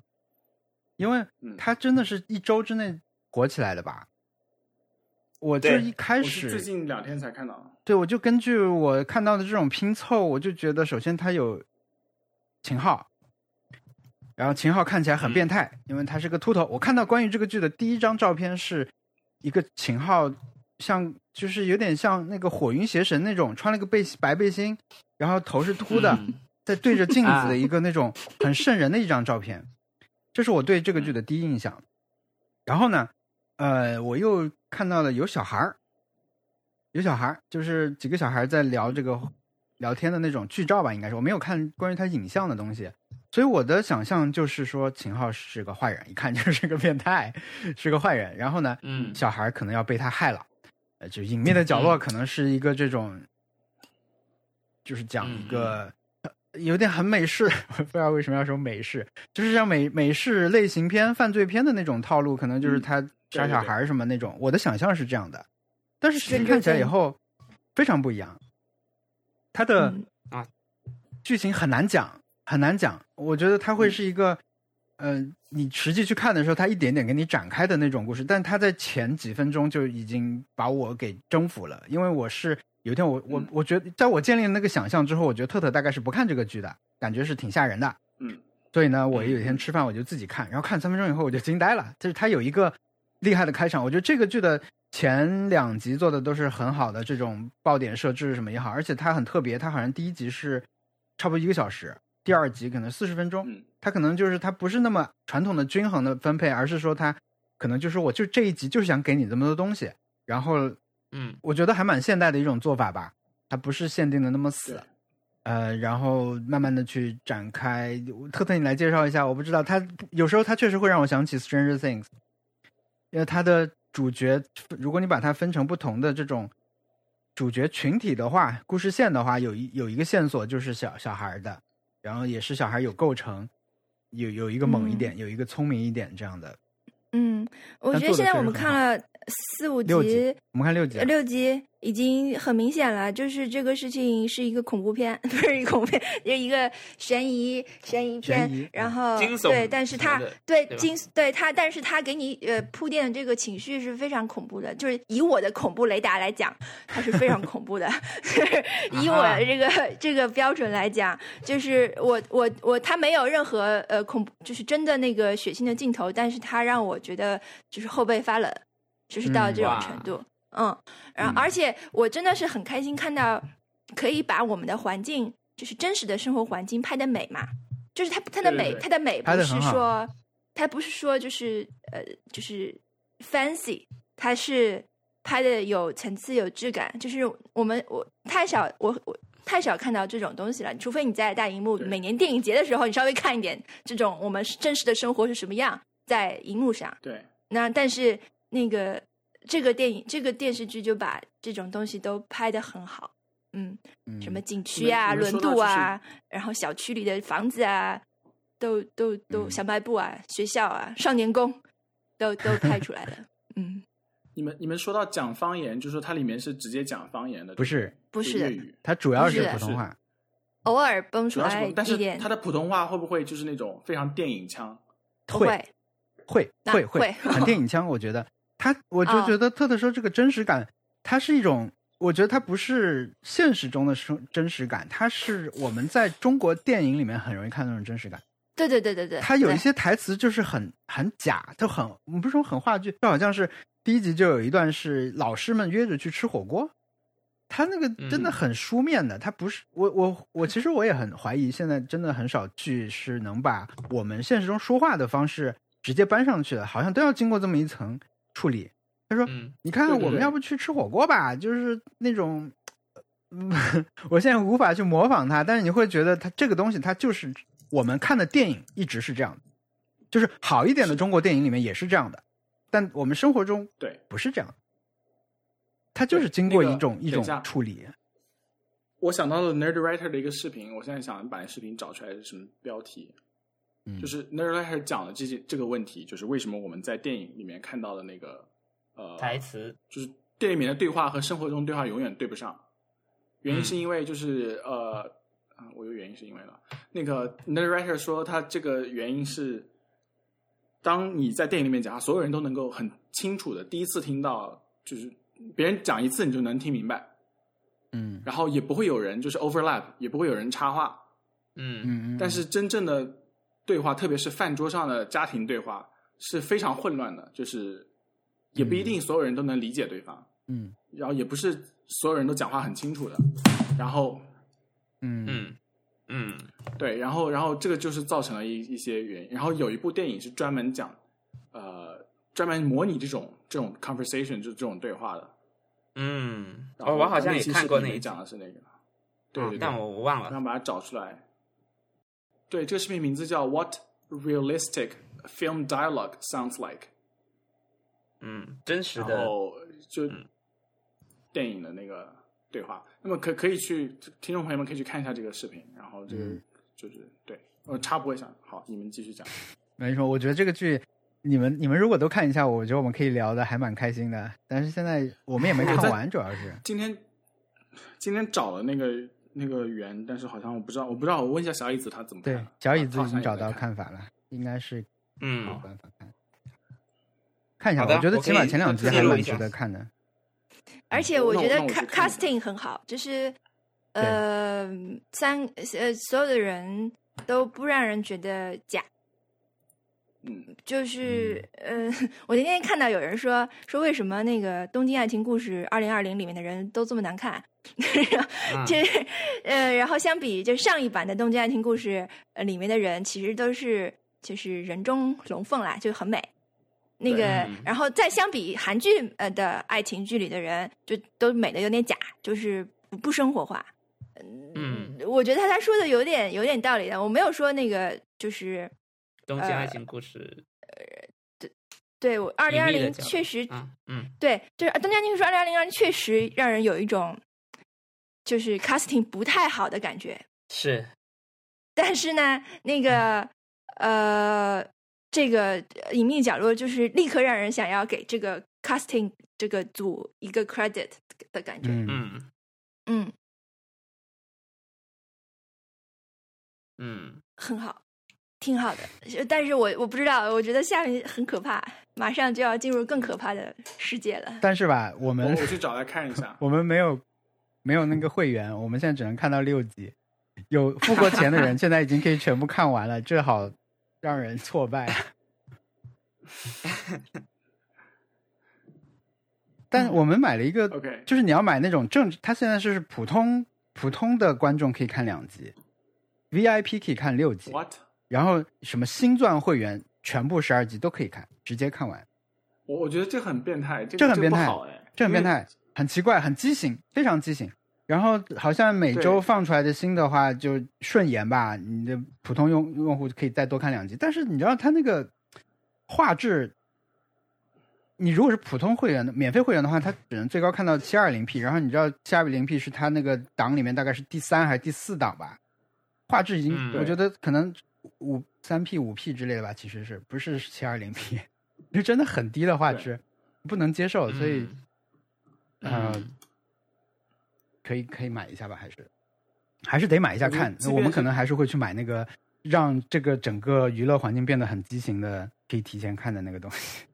可能还是会买一下这。这非常不美国精神。哎，付了钱的还要再分三六九等，人家就是付了钱就大爷。对，这个真的是嗯嗯，不太平时不太在平台上看嘛，你很不习惯。我买了那个正常 VIP 之后，你再看的时候，它前面不插广告了，它前面给你插了一个节目推荐，就是我推荐一个我们台我们平台其他东西，但这个时候你是可以关闭的，它可能就把可以关闭视为是给你的最高的权限了，就对，很难受。而且它那个片头那个音乐不是用的很好吗？这个剧他们片头片尾好像都是不能跳的，别的剧可以直接一键跳嘛，他们都是好像没有出这个选项，据说是也被人传为美谈。嗯然后，然后他在这个片头的手绘动画的时候会插一个肯德基的广告，这个肯德基的广告是以一个小贴片的样子出现在这个屏幕的一角，一反正一个小班的出现在那里，就特别的突兀，因为你整个环境已经给你，他们在塑造这个环境的时候，给你突然出个小广告，而且我如果在电视机上看这个东西的时候，我没有办法办法关这个广告，如果是在 iPad 上，我可以点一下，我得伸手去点一下把它关掉，但是在电视上关不了，就啊，很气人。如果你最近买了爱奇艺的，为了《隐秘的角落》买了这个的话，他们最近有个电影叫《春潮》，好像也是很好的一个电影，郝蕾演的，可以可以顺便看一下。呃，然后我本来二十五号会有一个另外一个我我一个朋友拍的电影会在网络上，我不知道是不是这平台，我现在暂时没有查到那个电影。嗯嗯呃，对，如果是在爱奇艺的话，大家也可以看一下吧。就他们现在可能这种本来就在如果有院线的时候上映机会也不是那么大的电影，可能这都会转到网络上上。可能你至少你在这种平台看的话，对他们也是可以有一些收益吧。我觉得嗯，还是可以顺手看一下，说不定你也很会很喜欢这个电影。对嗯，OK，OK，好，好我也去找来哎看看。那个特特的 Happy Hour，嗯，就是我也看了，我也是看了《隐秘的角落》，觉得觉得，我觉得主创可能都是八零后了吧，因为看、嗯看那个影片表，包括这些小孩的爸爸妈，可能说不定都就是看那个后面，因为他后面的音乐很好，所以我们都会看完，或者起码会看一段，就是后面的那个、呃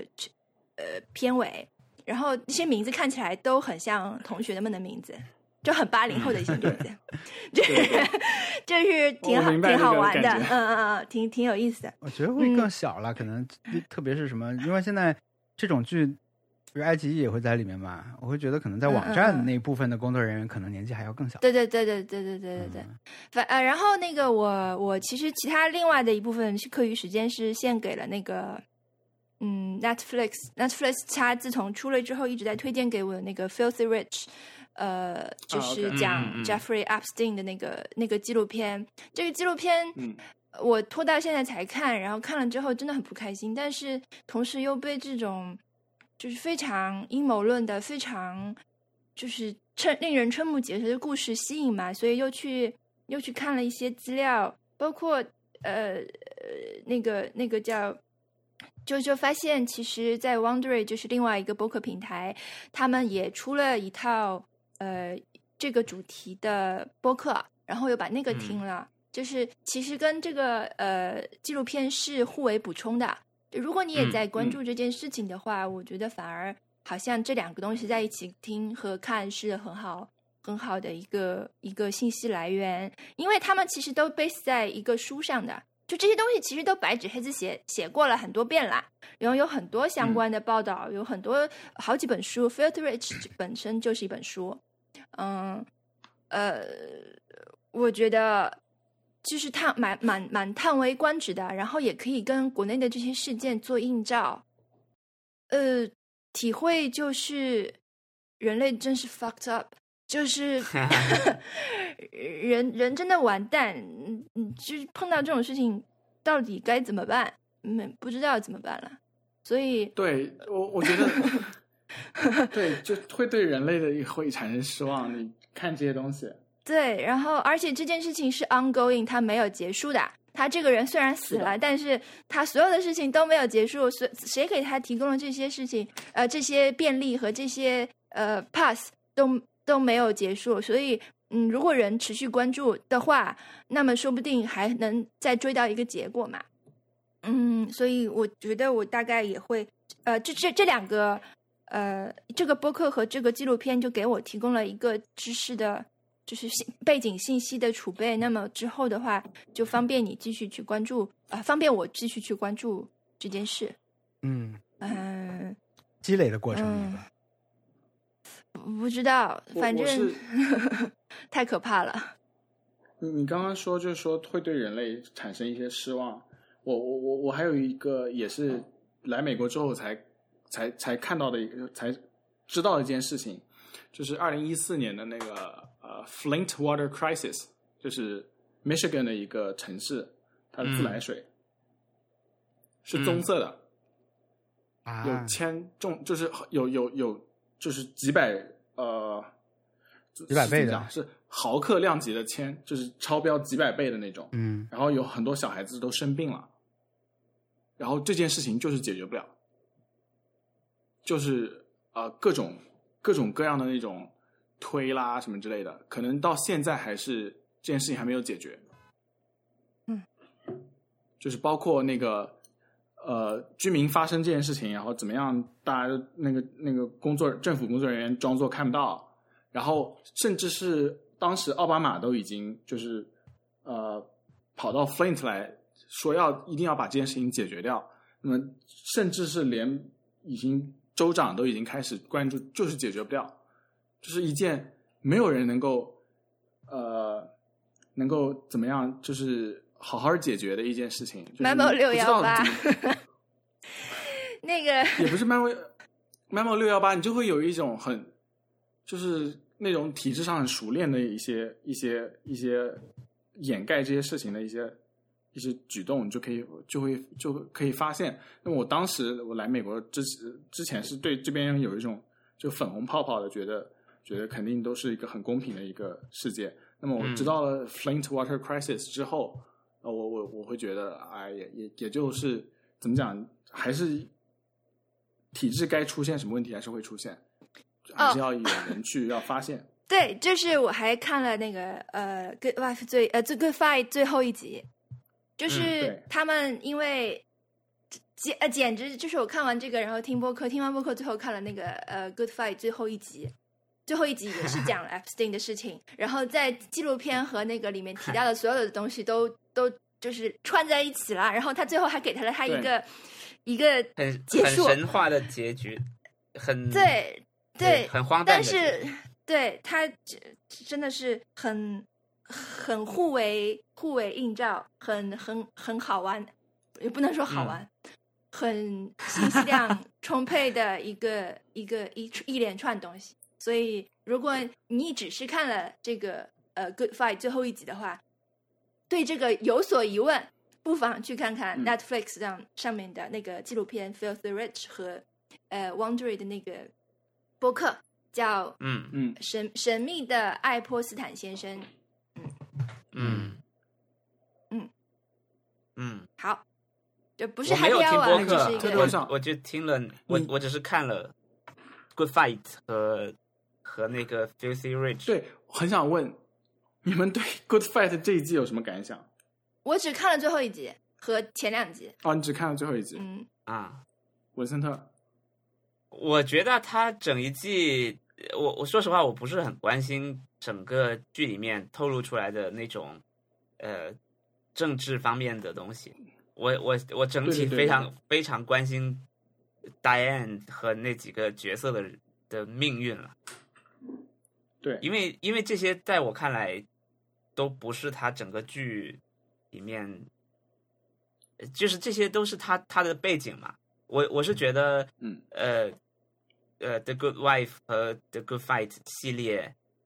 他他那个背景是一直在的，只是说这一季或者是呃以 Diane 为主角的这个系列，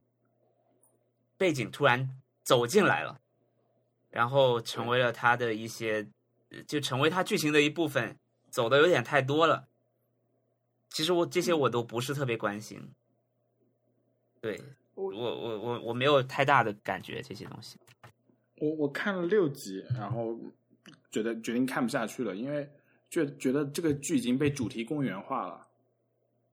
嗯，就是第七期你不看吗你知道被？看一下吧但是第你知道被主七第七集一定要看，我觉得你看完，啊因为他这一季也就也就第七集就是 Upsing 那一集。对，好吧，那我去看一下。但是就是说，那个主题公园化的那个剧是这种，它里面发生的东西，上一集发生的，那下一集马上就可以嬉皮笑脸的给你弄回去，就是没有任何那个冲突了。就就是里面如果有人吵架的话，那那肯定结束以后就就这季结束之前肯定都会都会那个就是互相谅解，或者是就是他们所有造成的戏剧冲突。啊、都不算数的，都都是闹着玩的，就是比较明显，就是那种硅谷那个那个喜剧。我觉得硅谷很好看、哎，刚开始，就我不我不讨厌这种，硅谷就是个主题公园嘛，但我不讨厌这种它就是个。如果你说这个是主题公园式的话，我不讨厌这种东西。对，但是 The Good Li- 呃 Good Good Wife 又不是一个主题公园，那为什么呢？它可以变然后。但是 The Good Fight 刚开始的时候也不是一个主题公园，但是它后来就是越来越主题公园，我就觉得有点不适应了。他们应该嗯，开再开一个 The Good 什么什么什么，再把它主题公园化。对，而且而且接接下来的话，他们，我我觉得他有很多东西我，我我没有办法，就是他们没有讲了，然后我就很很好奇，比如说那个 Mia Rendell 那个角色真就不演了，他去哪儿了？他他他做了什么事情？那他没有解了他约了吧？因为或者是他就上一季跟着那个，对他跟着那个对什么，Roland 还是什么，反正就是对，对，但是嗯 Mia Rendell 在在那个那个律所是受了很大的委屈的。那么我很想要看他这个故事是怎么结束的，没有办法了。那么接下来的话，下一季呃演那个 Luca Queen 的和和那个律所那个大老板是 Adrian，他们两个人都要他们也要走了，对，就是 what 这这是不可以这样吧？就是实习医我觉得生格雷没有没有可以这样，我觉得只有我觉得你们这样本质上是在要求一点阳间的故事，就是在你们舒适区的内容。我我嗯没有看这一集，我就看了两集，好像我后面还没看。但是嗯因为上一季我就会觉得他们这样做，他们就过度的政治化，呃，和对以前主线的这种抛弃，对我来说反而是有点奇观，因为它只有在这个时代才会出现嘛。那具体说了嗯什么内容，可能我未必全部会去同意，但是我会觉得你现在这样这样一个剧已经变成这样，本身已经已经是一种很强烈的表达了。我我其实还蛮欣赏这种变化的。嗯嗯因为主嗯创的痕迹太明显了，就是他们在关心什么，他们在做什么，想什么，那他的剧里就是这样表现的，所以我觉得不能不允许主创的想法或者是 感情变化，就是说嗯呃，我怎么讲？我想一下应该怎么讲。就是他之前，哦我我我明白了，他就是说他之前，比如说《The Good Wife》里面，啊、他们里面的一些案子什么之类的，或者是他们讨论的东西，可能都嗯是那个主创当时他们的呃思考的内容，就是花了很长时间思考出来，呃，这是一个热点，这是我最近在想的东西，我把它写到了一个故事里面，我拍给大家看。那么，我觉得在这个《The Good Fight》里面，他们他们的那个思路可能就越来越跳了，就越来越想要把这个 idea 给给赶紧送送出来给观众，而没有想要把用一个故事把它给包好。呃，可能核心都是一样的东西，但是就是说，我会觉得我我想要让他们更更努力的把它包好看一点，就是一但种想要让对但本来 Good Five 呃 Good Wife 的时候，它不就是以它的一个看点就是跟时事结合非常紧密吧？就是对啊这是本来就是他们的呃强强势所在。那在这个时候信息量这么大的情况下，那他要处理嗯到一个主线故事主线里，可能对他们来说稍微有点，但对大家来说都是 overwhelming 的，但对他们来讲，可能也也有这种感觉。嗯啊，我觉得，我觉得《The Good The Good Wife》里面，呃，它其实有三件事情啦。一件事情是他们每一集都会讨论一个案子嘛，这个案子本身很精彩。对第二个是说这些人的成长，就是比如说 Alicia 从第一季第一集到到最后，他整个人是怎么成长的？他他生活里面有很多事情。然后第三个事情才是当时的一些时事什么，比如说比特币或者是那种，呃，对就就是他们这个世界发生的事情，呃，所以所以当时大家对他的这些，就是他他即使是背景，就这些世界发生的事情，也是以案子的形式进入到他们的那个呃世是的，就是包装的比包的很好，呃，对他，他打官司的时候也是在打比特币的官司，有有些，那是呃，只是到到 The Good Fight 里面，呃，我会觉得案子好像都没有那么重要了，对对案子。的篇的篇幅已经变得很少了，然后呃，人物的成长其实还在，然后背景，它整个时代背景会变得很重要，尤其是这一季，嗯，我我其实第二季，其实其实或者是这个剧前面两季，大家已经开始讨论说，呃，这个剧太过政治化，太过呃呃聚焦在在那个反对特朗普这件事情上面。但是，但是我还是很喜欢。其实上一上一季其实很还蛮多人说很很很诟病的嘛，但是我上一季的结局我是很喜欢的，我觉得很魔幻。对我上一季我也我也很喜欢，对他，嗯他们上一季所有人在就是米娅和那个达彦在互相原谅对方，或者是在在谈彼此的感情的时候，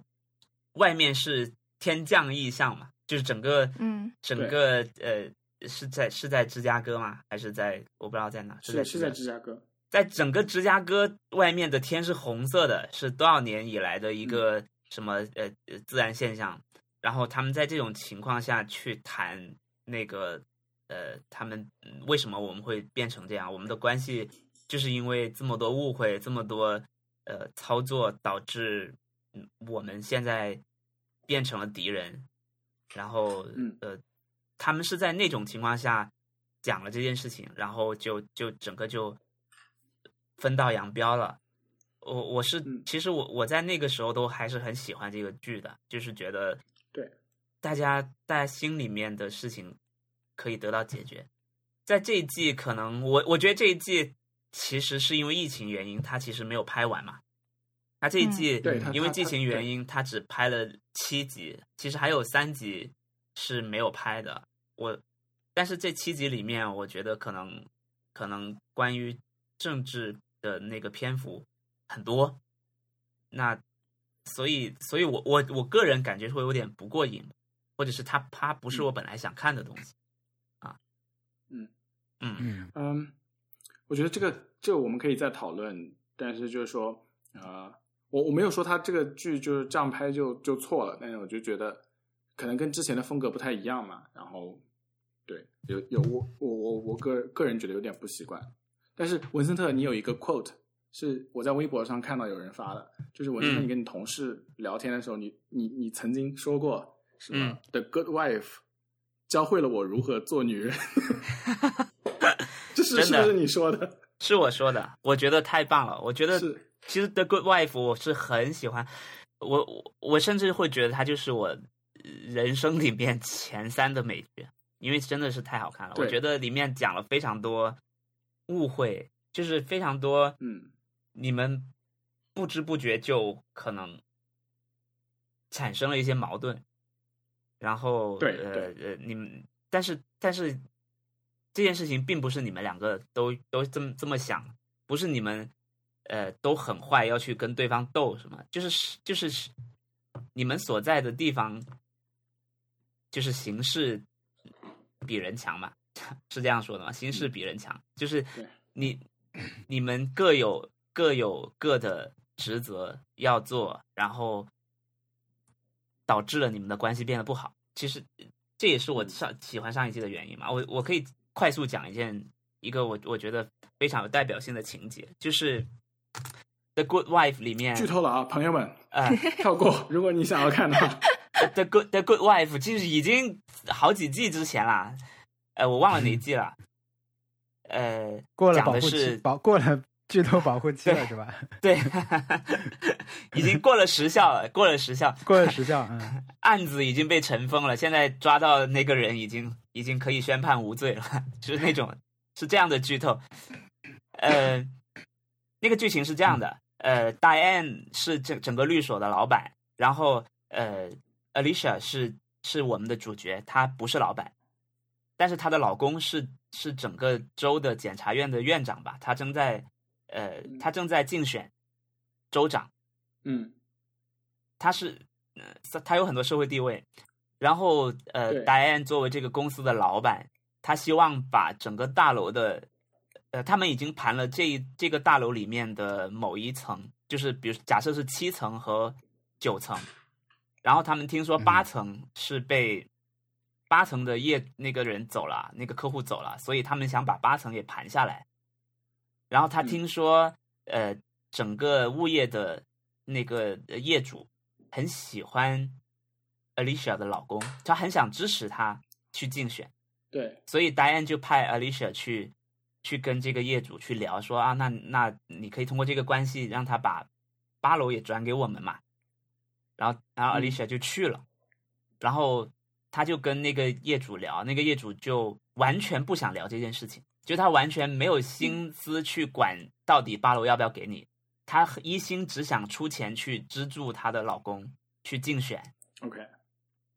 以至于整个就以至于 Alicia 花了很多时间去去谈这个八楼的事情，但是完全没有任何回应。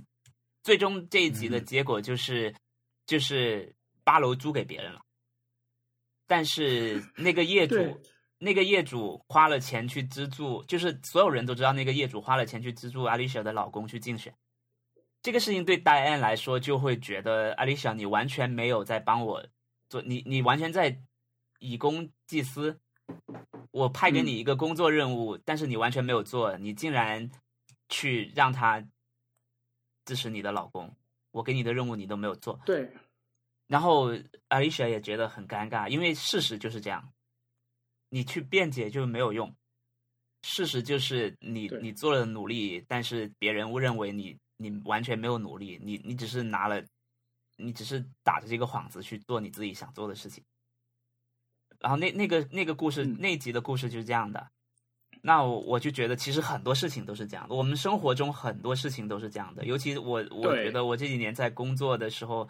我我真的遇到了很多这样的事情，就是你没有这跟这跟做女人，这跟做女人是什么关系？没有 他是 这是跟做效果。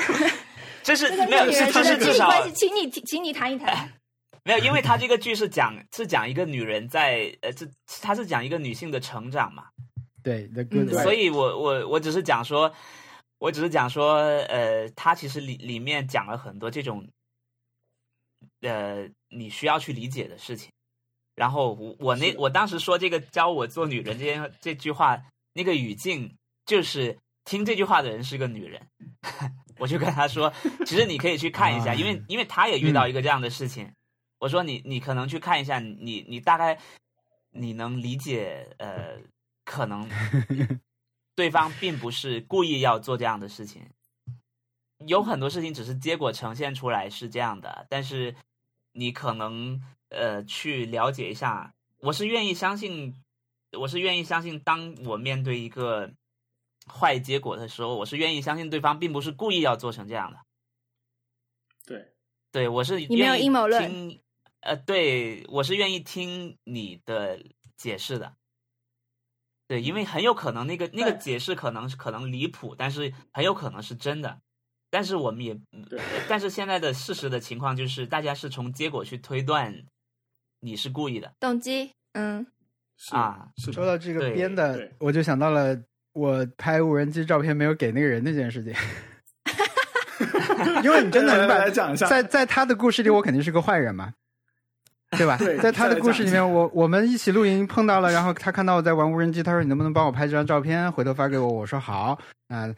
我我就拍了，拍了以后，他其实，在我们离开那天，就是每次路过都过来说，哎，这发给我我觉得他感觉是我当时其实就可以发给他，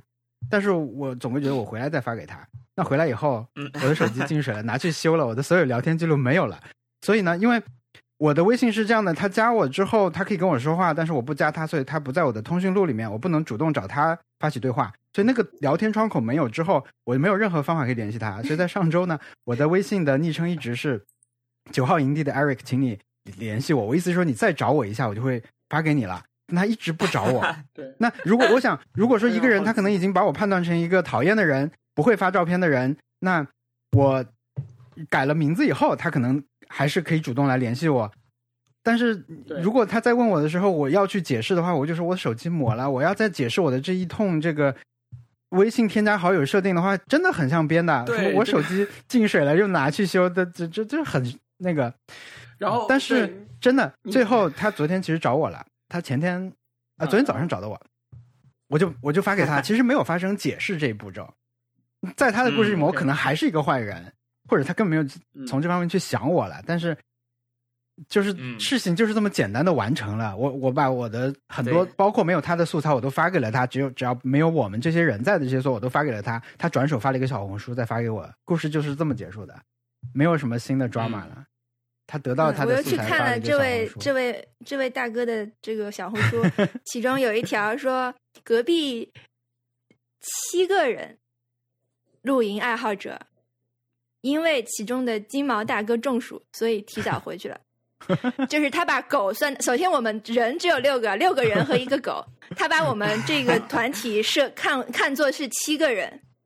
就是他把狗看成跟人是一样的，就是因为他很爱狗，他也带了小狗去，他就是狗是家庭成员，就是没问题。哦，七个七个人，而且他把金毛是称作大哥，大哥，对，金毛大大哥，嗯，中暑回去了。那金毛确实很大，哎，金不过我我昨天不是拿到我的新手机了吗？对，我觉得金毛啊嗯很好。我昨天拿到新手机，但是我这次其实是有损失的，我的那个备份消失了，手机的备份。就有可能是我一直没有备份，但我一直看错了。比如我把我的 iPad Pro 十一寸看成了 iPhone 十一的备份嘛，所以我一直以为我是有很好的备份，一直在备份的，但我没有恢复回来。也就是说，我在过去几年的这个所有的微信聊天记录就没有了。我对我来说嗯造成非常大的困扰，因为就是你跟很多人要去聊天的时候，这个上下文没有了，你不知道这人之前跟你说了什么，就不有一些是很急紧急的这种要求嘛，那我可以说你再发一遍给我那个东西，他就会发一下。但是你有什么前一段时间几年前的，甚至很多人我我都不知道他是谁了，很麻烦对，这个上下文，所以就是微信没有没有服务器的存档，真的是很烦的一件事情，啊，他真的做的很烂，为什么有人会夸张小龙做微信做的好呢？太恶心了，嗯，啊，哎我也非常非常恶心这件事情。我，所以我只能提醒大家嗯，你说你，先说吧，你先吐槽吐槽的先说，我一直认为我我现在 iPhone 变得有点慢，我一直认为这个慢就是微信导致的，因为我也觉得，他在我也是，他在嗯它在我的手机里面占了六十个 G 的内存，不敢删对吧？你不敢删，我很难轻易的把它导出来。底下的那个什么，它有两个部分嘛，一个是删聊天记录，一个是什么清缓存，缓存清缓存。嗯，那个好像不会我清了我清了以后还有还有六十个 G，、啊。对你就是我上周发了那个微信图以后，很多人贴出来，就是说这个因为工作关系不能删，这个太痛苦了。公司应该发钱给你们买最大容量的手机。是的，对吧对呀、我的建议，我的建议就是说，如果大家平时已经有备份习惯的话，如果你不管你有没有备份习惯吧，因为我的感觉就是，除了说我现在要所有 app 要重新下载和重新设置，这个对我来说其实不是很困扰的事情，因为我其实时不时就会想做这样的事情。但是呢，其他服务你都可以，其实直接你不备份，老实说问题都不是那么大，对吧？你的什么购物记录啊，什么你你下载回来登上去都在的。只是照片嘛，照片你开 iCloud 那个自动同步，我可能就是因为这个错觉，以为我的一直备份很好。那嗯，我建议大家就是，不管你有没有定时备份你的手机，那微信它既然可以导记录到电脑的话，可以多导一份。如果这个东西对你很重要的话，我觉得可以额外的为它再多做一点备份的工作。其他的东西嗯，不太会丢，但现在对你来说比较重要的东西，可能就是这个会丢。可以建议大家啊，对就是利用一下它的这个备份功能。但你六十 G 啊，真的是是夸张。真的是对放哪儿呢？对我我我我是甚在至埋怨过呃呃苹果店里面的天才，嗯 就是我会认为 我会认为为什么你们的手机备份要这么久？但是其实备份久完全就是因为微信，对。对呀、嗯，对呀、哎，所以呃真的是一个我，而且备而且微信自己那个备份也不好用，其实。有不好用啊，对，它是唉，反正就是拉没有别人这样做呀，不好用，没有别人是对。你的手机丢了，你的聊天记录就都都没了呀。对嗯，WhatsApp 也也不会这样，而且而且你服务器又不是没有，你服务器又不是没有大家的聊天记录，哎，对，真的是一件奇怪的事情。这跟跟报税一样，就是他们其实是有你的记录，但是你要主动报给他。哎，是的，啊还有一个就是我我岔开稍微再岔开讲一下，就是我我现在备份的那个流程那个嗯流程，就是不是我我我是我没有经历过丢失数据的这件事情，但是我如果丢失的话，就会很难过。嗯，就不只是我，因为我有些实实验数据，呃，很可能就会有一天有有人会，哎呀，你把之前的数据找出来，我们发一发啊什么之类的。找不到，那那就完了。我之前的那个就来我，我来我来这边这个实验室之前有一个师兄，嗯我我现在就基本上就是他说，哎呀，你你什么事情可以问我啊？但其实我我是问不到的，因为他在临毕业前一年的时候硬盘坏了，然后没有备份，东西都没有了。啊，然后那个那个导师这跟丢了导现在就是师差不多。跟丢导师差不多。然后导师现在基本上就是，呃，什么事情说你问一下，你问一下这个人，你问一下你邮件问一下他，然后他都从来当当这个人没有存在过，就是这种感觉。哇！然后我就很怕这种事情发生嘛，所以说我就是啊、我现在的备份是这样子的，呃，认为所有的移动硬盘都是一次性的，就是它它会坏的，就它即便是新的，它也是东西放上去都是暂时的，移动硬盘。然后第二个是电脑是所有的那个呃数据东西全部都是放在 Dropbox 里面的，就是因为我的数据量本来就很小，照片都是在 iCloud 里面。嗯然后呃，我还有整机备份，就是备份到一个呃一个 Google Drive 上面。嗯然后在此之外，最后面一个是接了一个移动硬盘做那个 Time Machine。所以说，我现在电脑如果就丢了，那我就可以在拿到新电脑之后四四个小时之内完全恢复工作。嗯然后手机的话，我是直接备份到 iCloud 上面，但是我是只我我我完全出现过王小光就出现过的那种事情，就是你以为备份了，其实没有备份，因为他那个备份很讨厌，他会卡在那儿，然后嗯。它卡在那儿，有可能就是他上一次成功备份是一个月之前，啊所以说那个就很难过。我我现在的做法是 iCloud 上面有备份，那么我在每一次呃每隔一个月的时候，大概都是二号还是四号，反正就是找一个周末，嗯。我会把它连电脑再备份一次，就是用那个电脑上的备份。嗯然后送修之前的话，我会我会再再备份一次，反正就是有一点那种呃，就是强迫症的那种感觉，但是这但你的东西都太不能丢了。重要了，嗯，对，但而且我的数据量就是它虽然很多，但是很小，就是不会有很、啊几个 TB 的数据量，所以说也还好。那么如果有朋友就想要就是家里面上传速度够快，那么想要一个这种东西类类型的备份，就整机备份的服务的话，我推荐那个呃，它叫 Backblaze。好的，back up 的那个 back b a c k blaze 是 b l a z e，然后它是一个数据中心，那么它是这样子的一个，每个月六块钱六美元，你电脑一台电脑就可以所有东西都可以备份上去，然后三十天之内都可以下载，嗯就是你过去三十天之内的所有改动你都可以恢复。然后你如果电脑上接了移动硬盘呢，移动硬盘也会一并备份上去。然后如果你数据量很大的话，它甚至还会寄硬盘给你，寄因为就是你恢复的时候会很慢嘛，如果数据量大的话，对，它就会直接寄一块寄给你比较快。对，这是这个是一个梗，就说是什么呃，传输速度最快的就是一个在在高速公路上面狂奔的卡车装满了硬盘。一个数据服务给你承诺的是我们可以包顺丰，你就觉得很奇怪，为什么？Backblaze 是在国内没有被抢，啊，呃，至少在我上次检查上没有被抢，而且速度还还是可以的。而且它这个公司最好玩的是，它每一年会把那个呃，他们公司坏了哪些硬盘，然后那些硬盘是什么型号的、什么牌子的，全部都列出来，一个透明度报告。给你避雷是吧？哪个哪个？对，所以说那种做自己家庭存储的那些人就特别喜欢这个公司，原因是因为 呃，你就就就就过去你就看到这个，你看希捷这个型号的硬盘不要买，故障率很高。然后它真的是就是他们的那个实测，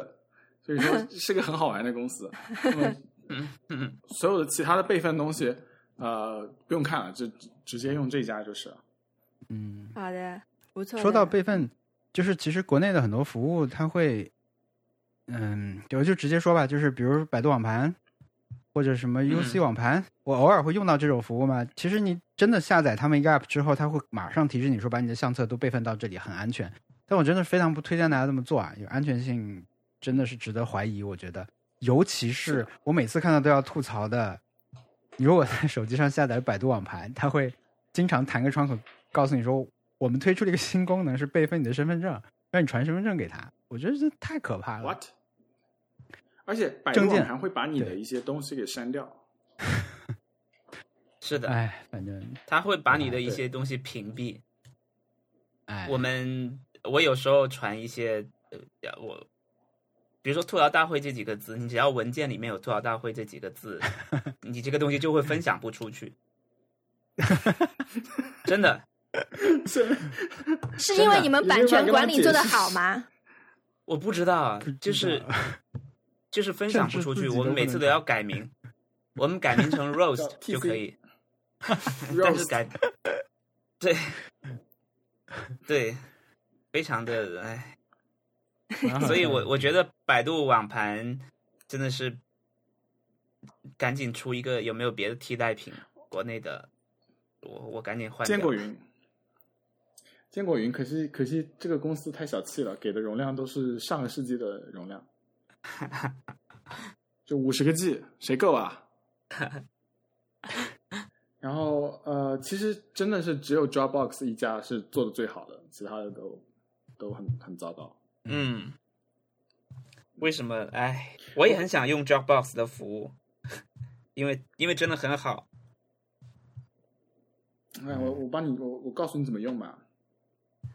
到时候来教你，因为没有但是但是得得，但是哦，你要你要给别人分享啊。对呀、对他主要我以前不是还用过，我以前不是还用过 Notion 啊，我也挺喜欢 Notion 的，但是 Notion 也一样，哎，教育成本太高了，要要你去本人去担当而且也苦内 Notion 也也也也也被抢了，对，啊，嗯、没有没有，他们好像后来又恢复服务了，啊，好像是。但他一直很慢了，对它的整个服务啊它在因为它在不太 它在美国也很慢。啊是吗？Notion 就是很慢。What？。它 Dropbox 能不能把 Notion 收了？真的，他能不能把 Notion 收了？但 Dropbox 现在开始出现了 Notion 的一些东西，啊，很很神奇。就是因为我在 Dropbox 内测的那个 feed 里面，所以说现在它出现了那个，你可以把你电脑的那个下载和那个文文档那个目录也也同步到 Dropbox 里面，就变成了你的 Mac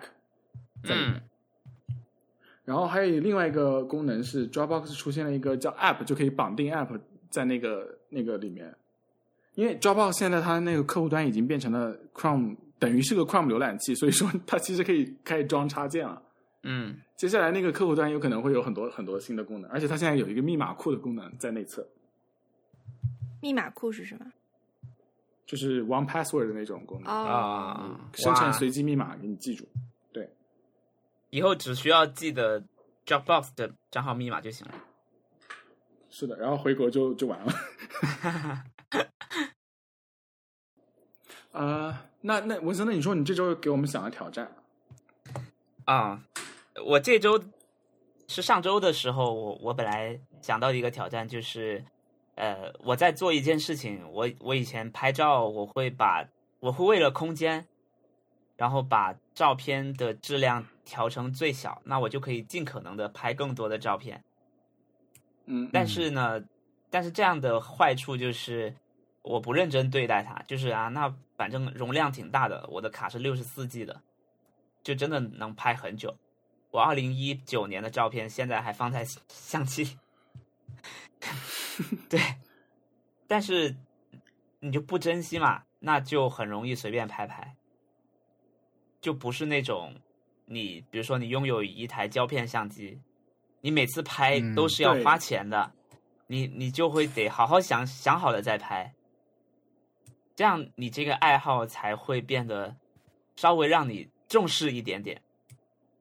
嗯，就好像有些演出，你如果呃你免费送票的话，你可能就很容易爽约。你只有花了钱，你才会稍微心疼他一点点。对，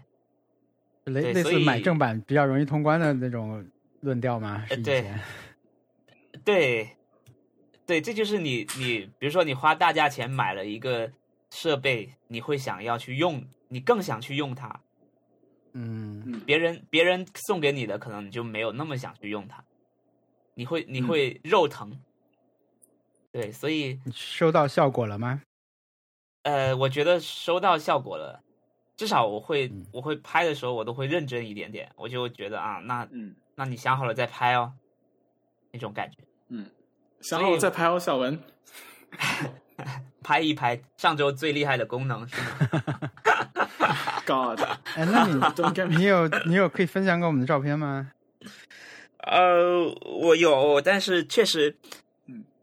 确实也没有多好。但是我我晚点我会我会发出来，就是说，你觉得这样这样设置了以后，确实不一样，是吧？确实不一样了。所以我是我是希望大家可以更认真的、更舍本的去对待你的爱好吧，否则他就、嗯爱好。他就太容易被敷衍了。我以前我就有段时间觉得我在敷衍，对嗯，嗯，OK，但其实这个好，你改成大的格式，理论上其实并不会真的增加你使用的钱的成本，对不对？对，是的，还但但是他会只是说可能麻烦一点，你要去腾空对就心态变了。它会增加我的麻烦。以前我拍一张照片可能就是二十个二十兆，现在拍一张照片是大概一百兆。嗯，对哇，现在这么大了。啊，所以呃对我上周它会增加我的好好看到你的这个挑战，因为我那段时间在不停的做重刷我的手机，不是重刷我的手机就聊天记录，只能在我手机上存在一会儿会儿。后来又刷了微信，不就又是新的了？呃，但我大概嗯看到你的这个提议，啊，我也没有去执行，但是我我认真对待我的爱好，最近就是踢足球。我嗯 嗯我最近找到了一种自己踢足球的方式。呃，嗯上次特特给你们看过嘛，就是我在看 YouTube 教怎么踢足球。是我确实是有几个动因，一个就是整个我因为膝盖被诊断没有问题之后，我就意识到我现在是可以踢球的。但是呢，我去踢的时候，我的表现很差，我就是传球也传不准，然后拿到球就我就要想我现在怎么办，就被别人把球抢走了等等这种，然后就被人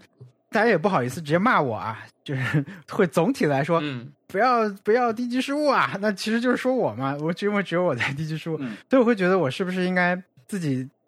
加加增加一些练习，把这个感觉找回来。呃，然后我就去搜索了以后，我发现，呃，正好最近因为这个这个病毒的原因，大家都不能一起踢球了，所以呢，网上有很多很多自己自己踢球的时候怎么怎么样来练习的这种教程。嗯，就是我每天就做这种十分钟这个训练，就可以保持我的球感，我的脚可以变得更快，或者是一些体能训。就是日本也有，呃，外就是欧洲也有，就大家其实都在讨论这个问题。就是我现在只一个人踢球的话怎么办？我要做些什么事情？所以我就找一些这个、去踢一踢。我就自己拿着球去我们附近找了一块一一个空地，我就在那边稍微练一下，我就觉得很开心啊。因为在过去几年里面，我其实比如我我尝试过想去滑板嘛，但是滑板对我来说是一个完全陌生的一个运动，那我要从很基础的地方去去学它，那一个就是蛮枯燥的，一个就是其实也不知道怎么样可以怎怎么样的训练是最有效的。但是当我再重新去这样玩玩足球的时候，我就觉得很开心，因为它是一个有点像是重新掌握，因为我有一点基础嘛，我就觉得很嗯愉悦和放松。嗯，所以我最近就也为这个爱好在花钱买买新的鞋啊，买新的球方向一转，买新的鞋，买新的球衣，为这个爱好又投入了一些本钱。对，但是但是我我迎合你这个训练那个挑战的话，我就是自己去嗯玩球，玩的很开心，以至于我嗯昨天膝盖都都又又有点不舒服了。嗯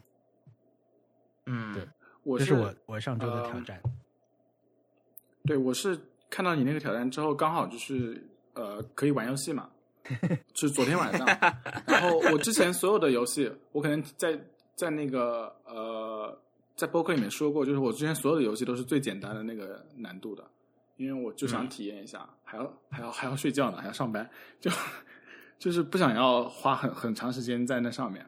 然后这次的 Last of Us 我直接是就正常的难度进行的。嗯然后我打游戏真的很差，是真的很差，就是那种，嗯，就不是那种可以很自如的走来走去的，但是就是很容易死掉。然后死掉的时候就会有一点，刚开始会有点很挫败，但是嗯后来你会发现就会有一种手感的东西就慢慢的出来了。嗯然后就比如说你刚开始呃别人攻击你的时候，你怎么也躲不开，然后或者是就是怎么样那个 clicker 都会发现你。我现在就是可以完全把他们都躲，就会你会感觉到会越来越好，就有一种成长。感觉运动到了体，嗯就是感觉到运动的快乐的一种一种感觉。嗯虽然是打游戏特别宅的一个活动，但是还是快乐的。嗯然后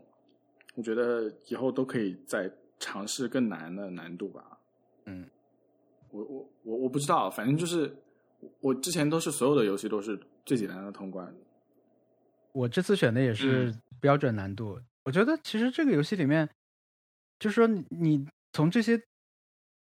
敌人这里得到一些压力，其实对这个整个游戏氛围是有帮助的，对吧？是的，就是你确实感到危险的时候，你的那个情绪是跟看剧情的时候能能连在一起。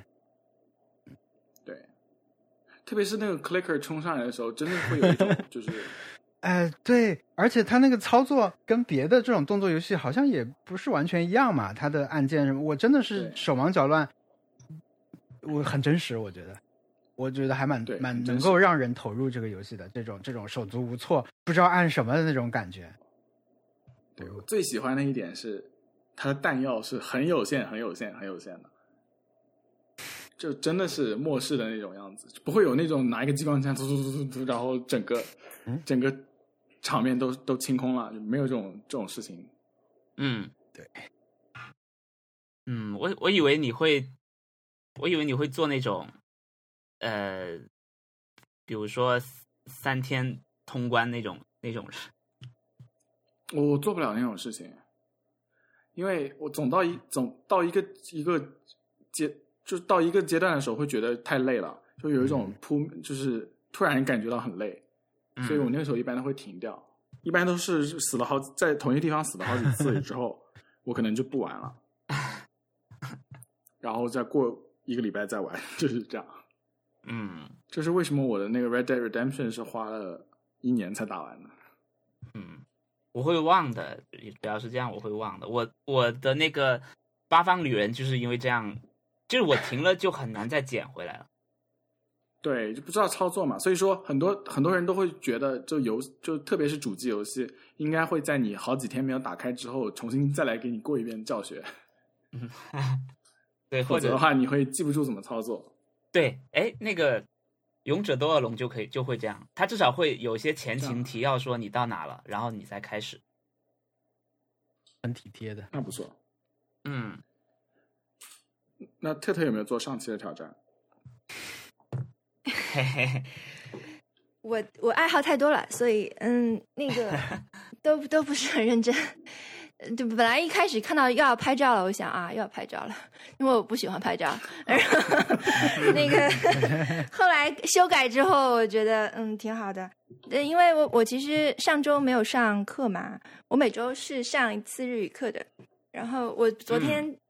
其实有在好好准备上课的事情，但是结果临时老师有事没有上成，所以应该不算、也不算完成吧。嗯，你本来以为这是完成挑战吗？哦，就是你好好准备了上课。OK OK，对啊，就是是这样的。其实语言学习它肯定是每天学比较好吧，但我现在就是我觉得我现在学了一年，最近几个月都比较懈怠，就是没有在每天的好好看语法这种这种事情。只不过是日常的摄入的话，可能都会在看日语的东西。那么嗯稍微留意一点，打把就把这个作为学习了。但我们最近有我最近的爱好有点呃合并，就是我现在在日语课上读的一篇材料是呃任天堂的呃 director 们的一个采访，嗯 就是呃动物之森的那些呃主创人员的一个采访。哇，就是是我在日语课上的一个阅读材料，所以呃，怎么讲？你觉得怎么样，文森特？你觉得打个分吧？算认真对待吗？两分。爱好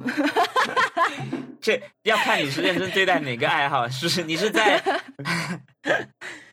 你在认真对待动物森友会这个爱好。还是我昨天去外文书店了，然后嗯我本来想就想去买 Switch 那本杂志的啊，哪有啦？因为不会有的。啊，所以所以是假的不是啊，这很还没出吧？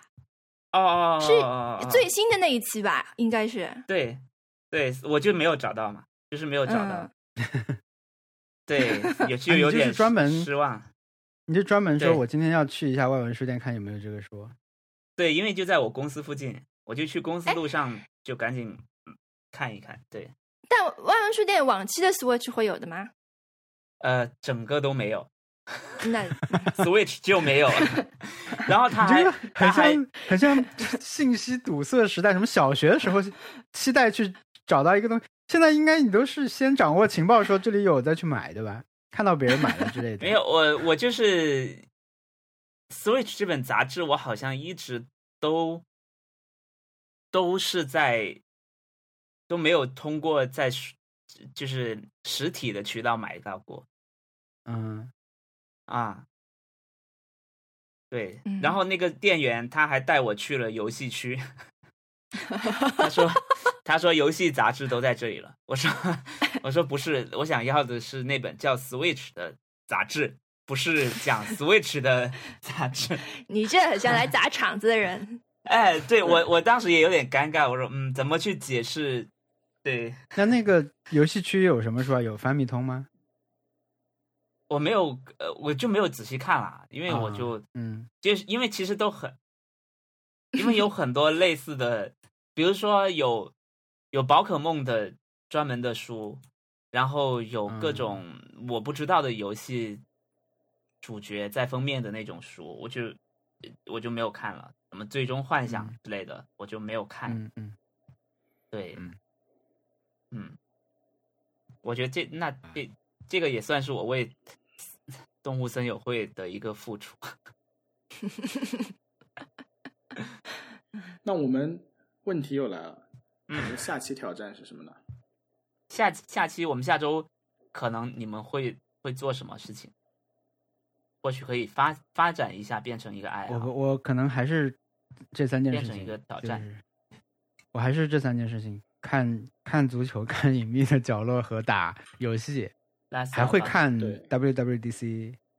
呃，对，还会做视哦啊，我也会看 W 的嗯，我天哪，我已经能，我已经能想象，我们一年一度也不是一年一度，这个节目最开始经常一在聊的事情，可能下周又要大聊。苹果发布会，Oh God no！就真的是感觉所有人都在原地踏步了。而且哦，不是，我们我们是不是马上要重新做我们的零点五年的二 resolution？零呃零点五年新年快乐，新年那个那个要到下周。我来提一个挑战吧，啊那个到下周。我来提一个挑战，因为我这这个昨天拿的这个手机，我虽然从过去一周临时用的这个手机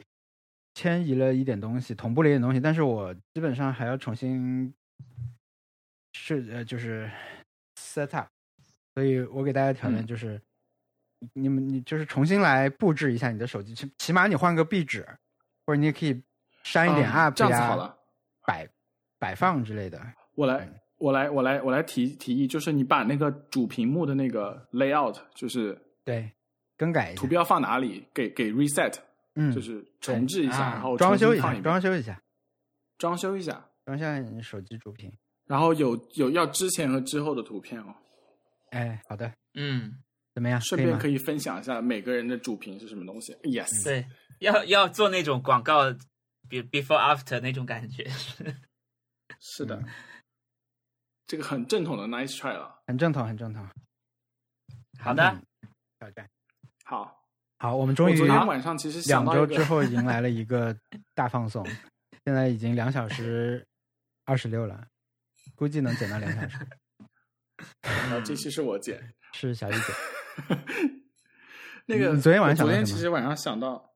想到一个很好的挑战，是是这样子的，我猫现在是每天三三点钟要把我叫醒一次，干嘛？哦，我就要跟它。对我之前说它，它又不把我叫醒，它现在其实还是会把我叫醒，它要踩我，踩脸。然后呃，我那个时候就是昨天他他把他带去宠物医院打疫苗，然后打疫苗回来就一直睡嘛，是正常的。那么他就昨天就真的睡了一晚上，晚上没没把我叫醒，结果我三点钟自己醒了。你去踩他然后自己醒的时候，自己醒的时候就是就坐坐坐了一会儿，然后就觉得我操，我想到一个挑战，我想到了一个挑战，我要我要赶紧把它记下来，然后就打开了备忘那个语音备忘录，然后就开始说挑战的内容，结果没有按录音，忘说了，就忘了？吗？就等于忘了呀，啊忘了天呀，哪，好难受啊！这样，好难受啊！我是我我刚刚录节目之前一直在想，我想到过一个，嗯，没有这个东西，我觉得以后你还可能很可能还是还是能再想起来的，再想起来会有一种重重获至宝的感觉。嗯，对我之前想过一个挑战是，嗯，在在你家里面藏一点钱，因为找到钱不是很开心的吗？但是 对，你如果你刚藏就你就一直知道它在那儿嘛，但是可能就是你找一要找一个合适地方，容易很容易忘记。但是呢，就是当然也不要藏太多钱，为未来嗯找到 做一个伏笔。现在要找到可以藏的钱已经很难了，在国内要找一笔现金出来。哎，对，因为藏五块钱 OK，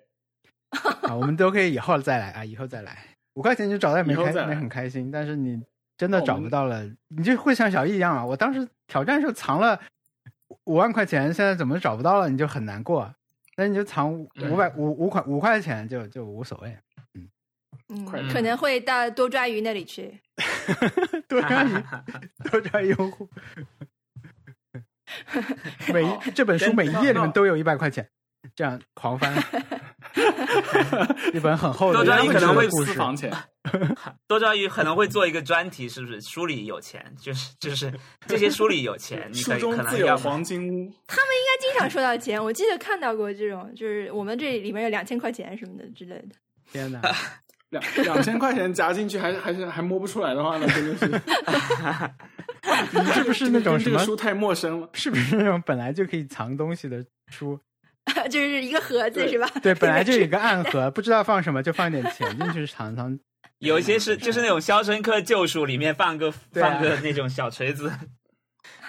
放枪好。了，我们现在又准备了一些书，准备下周来这个放送了。文森特带头好，在组织我们，哎，所以下周大家关注我们的微博，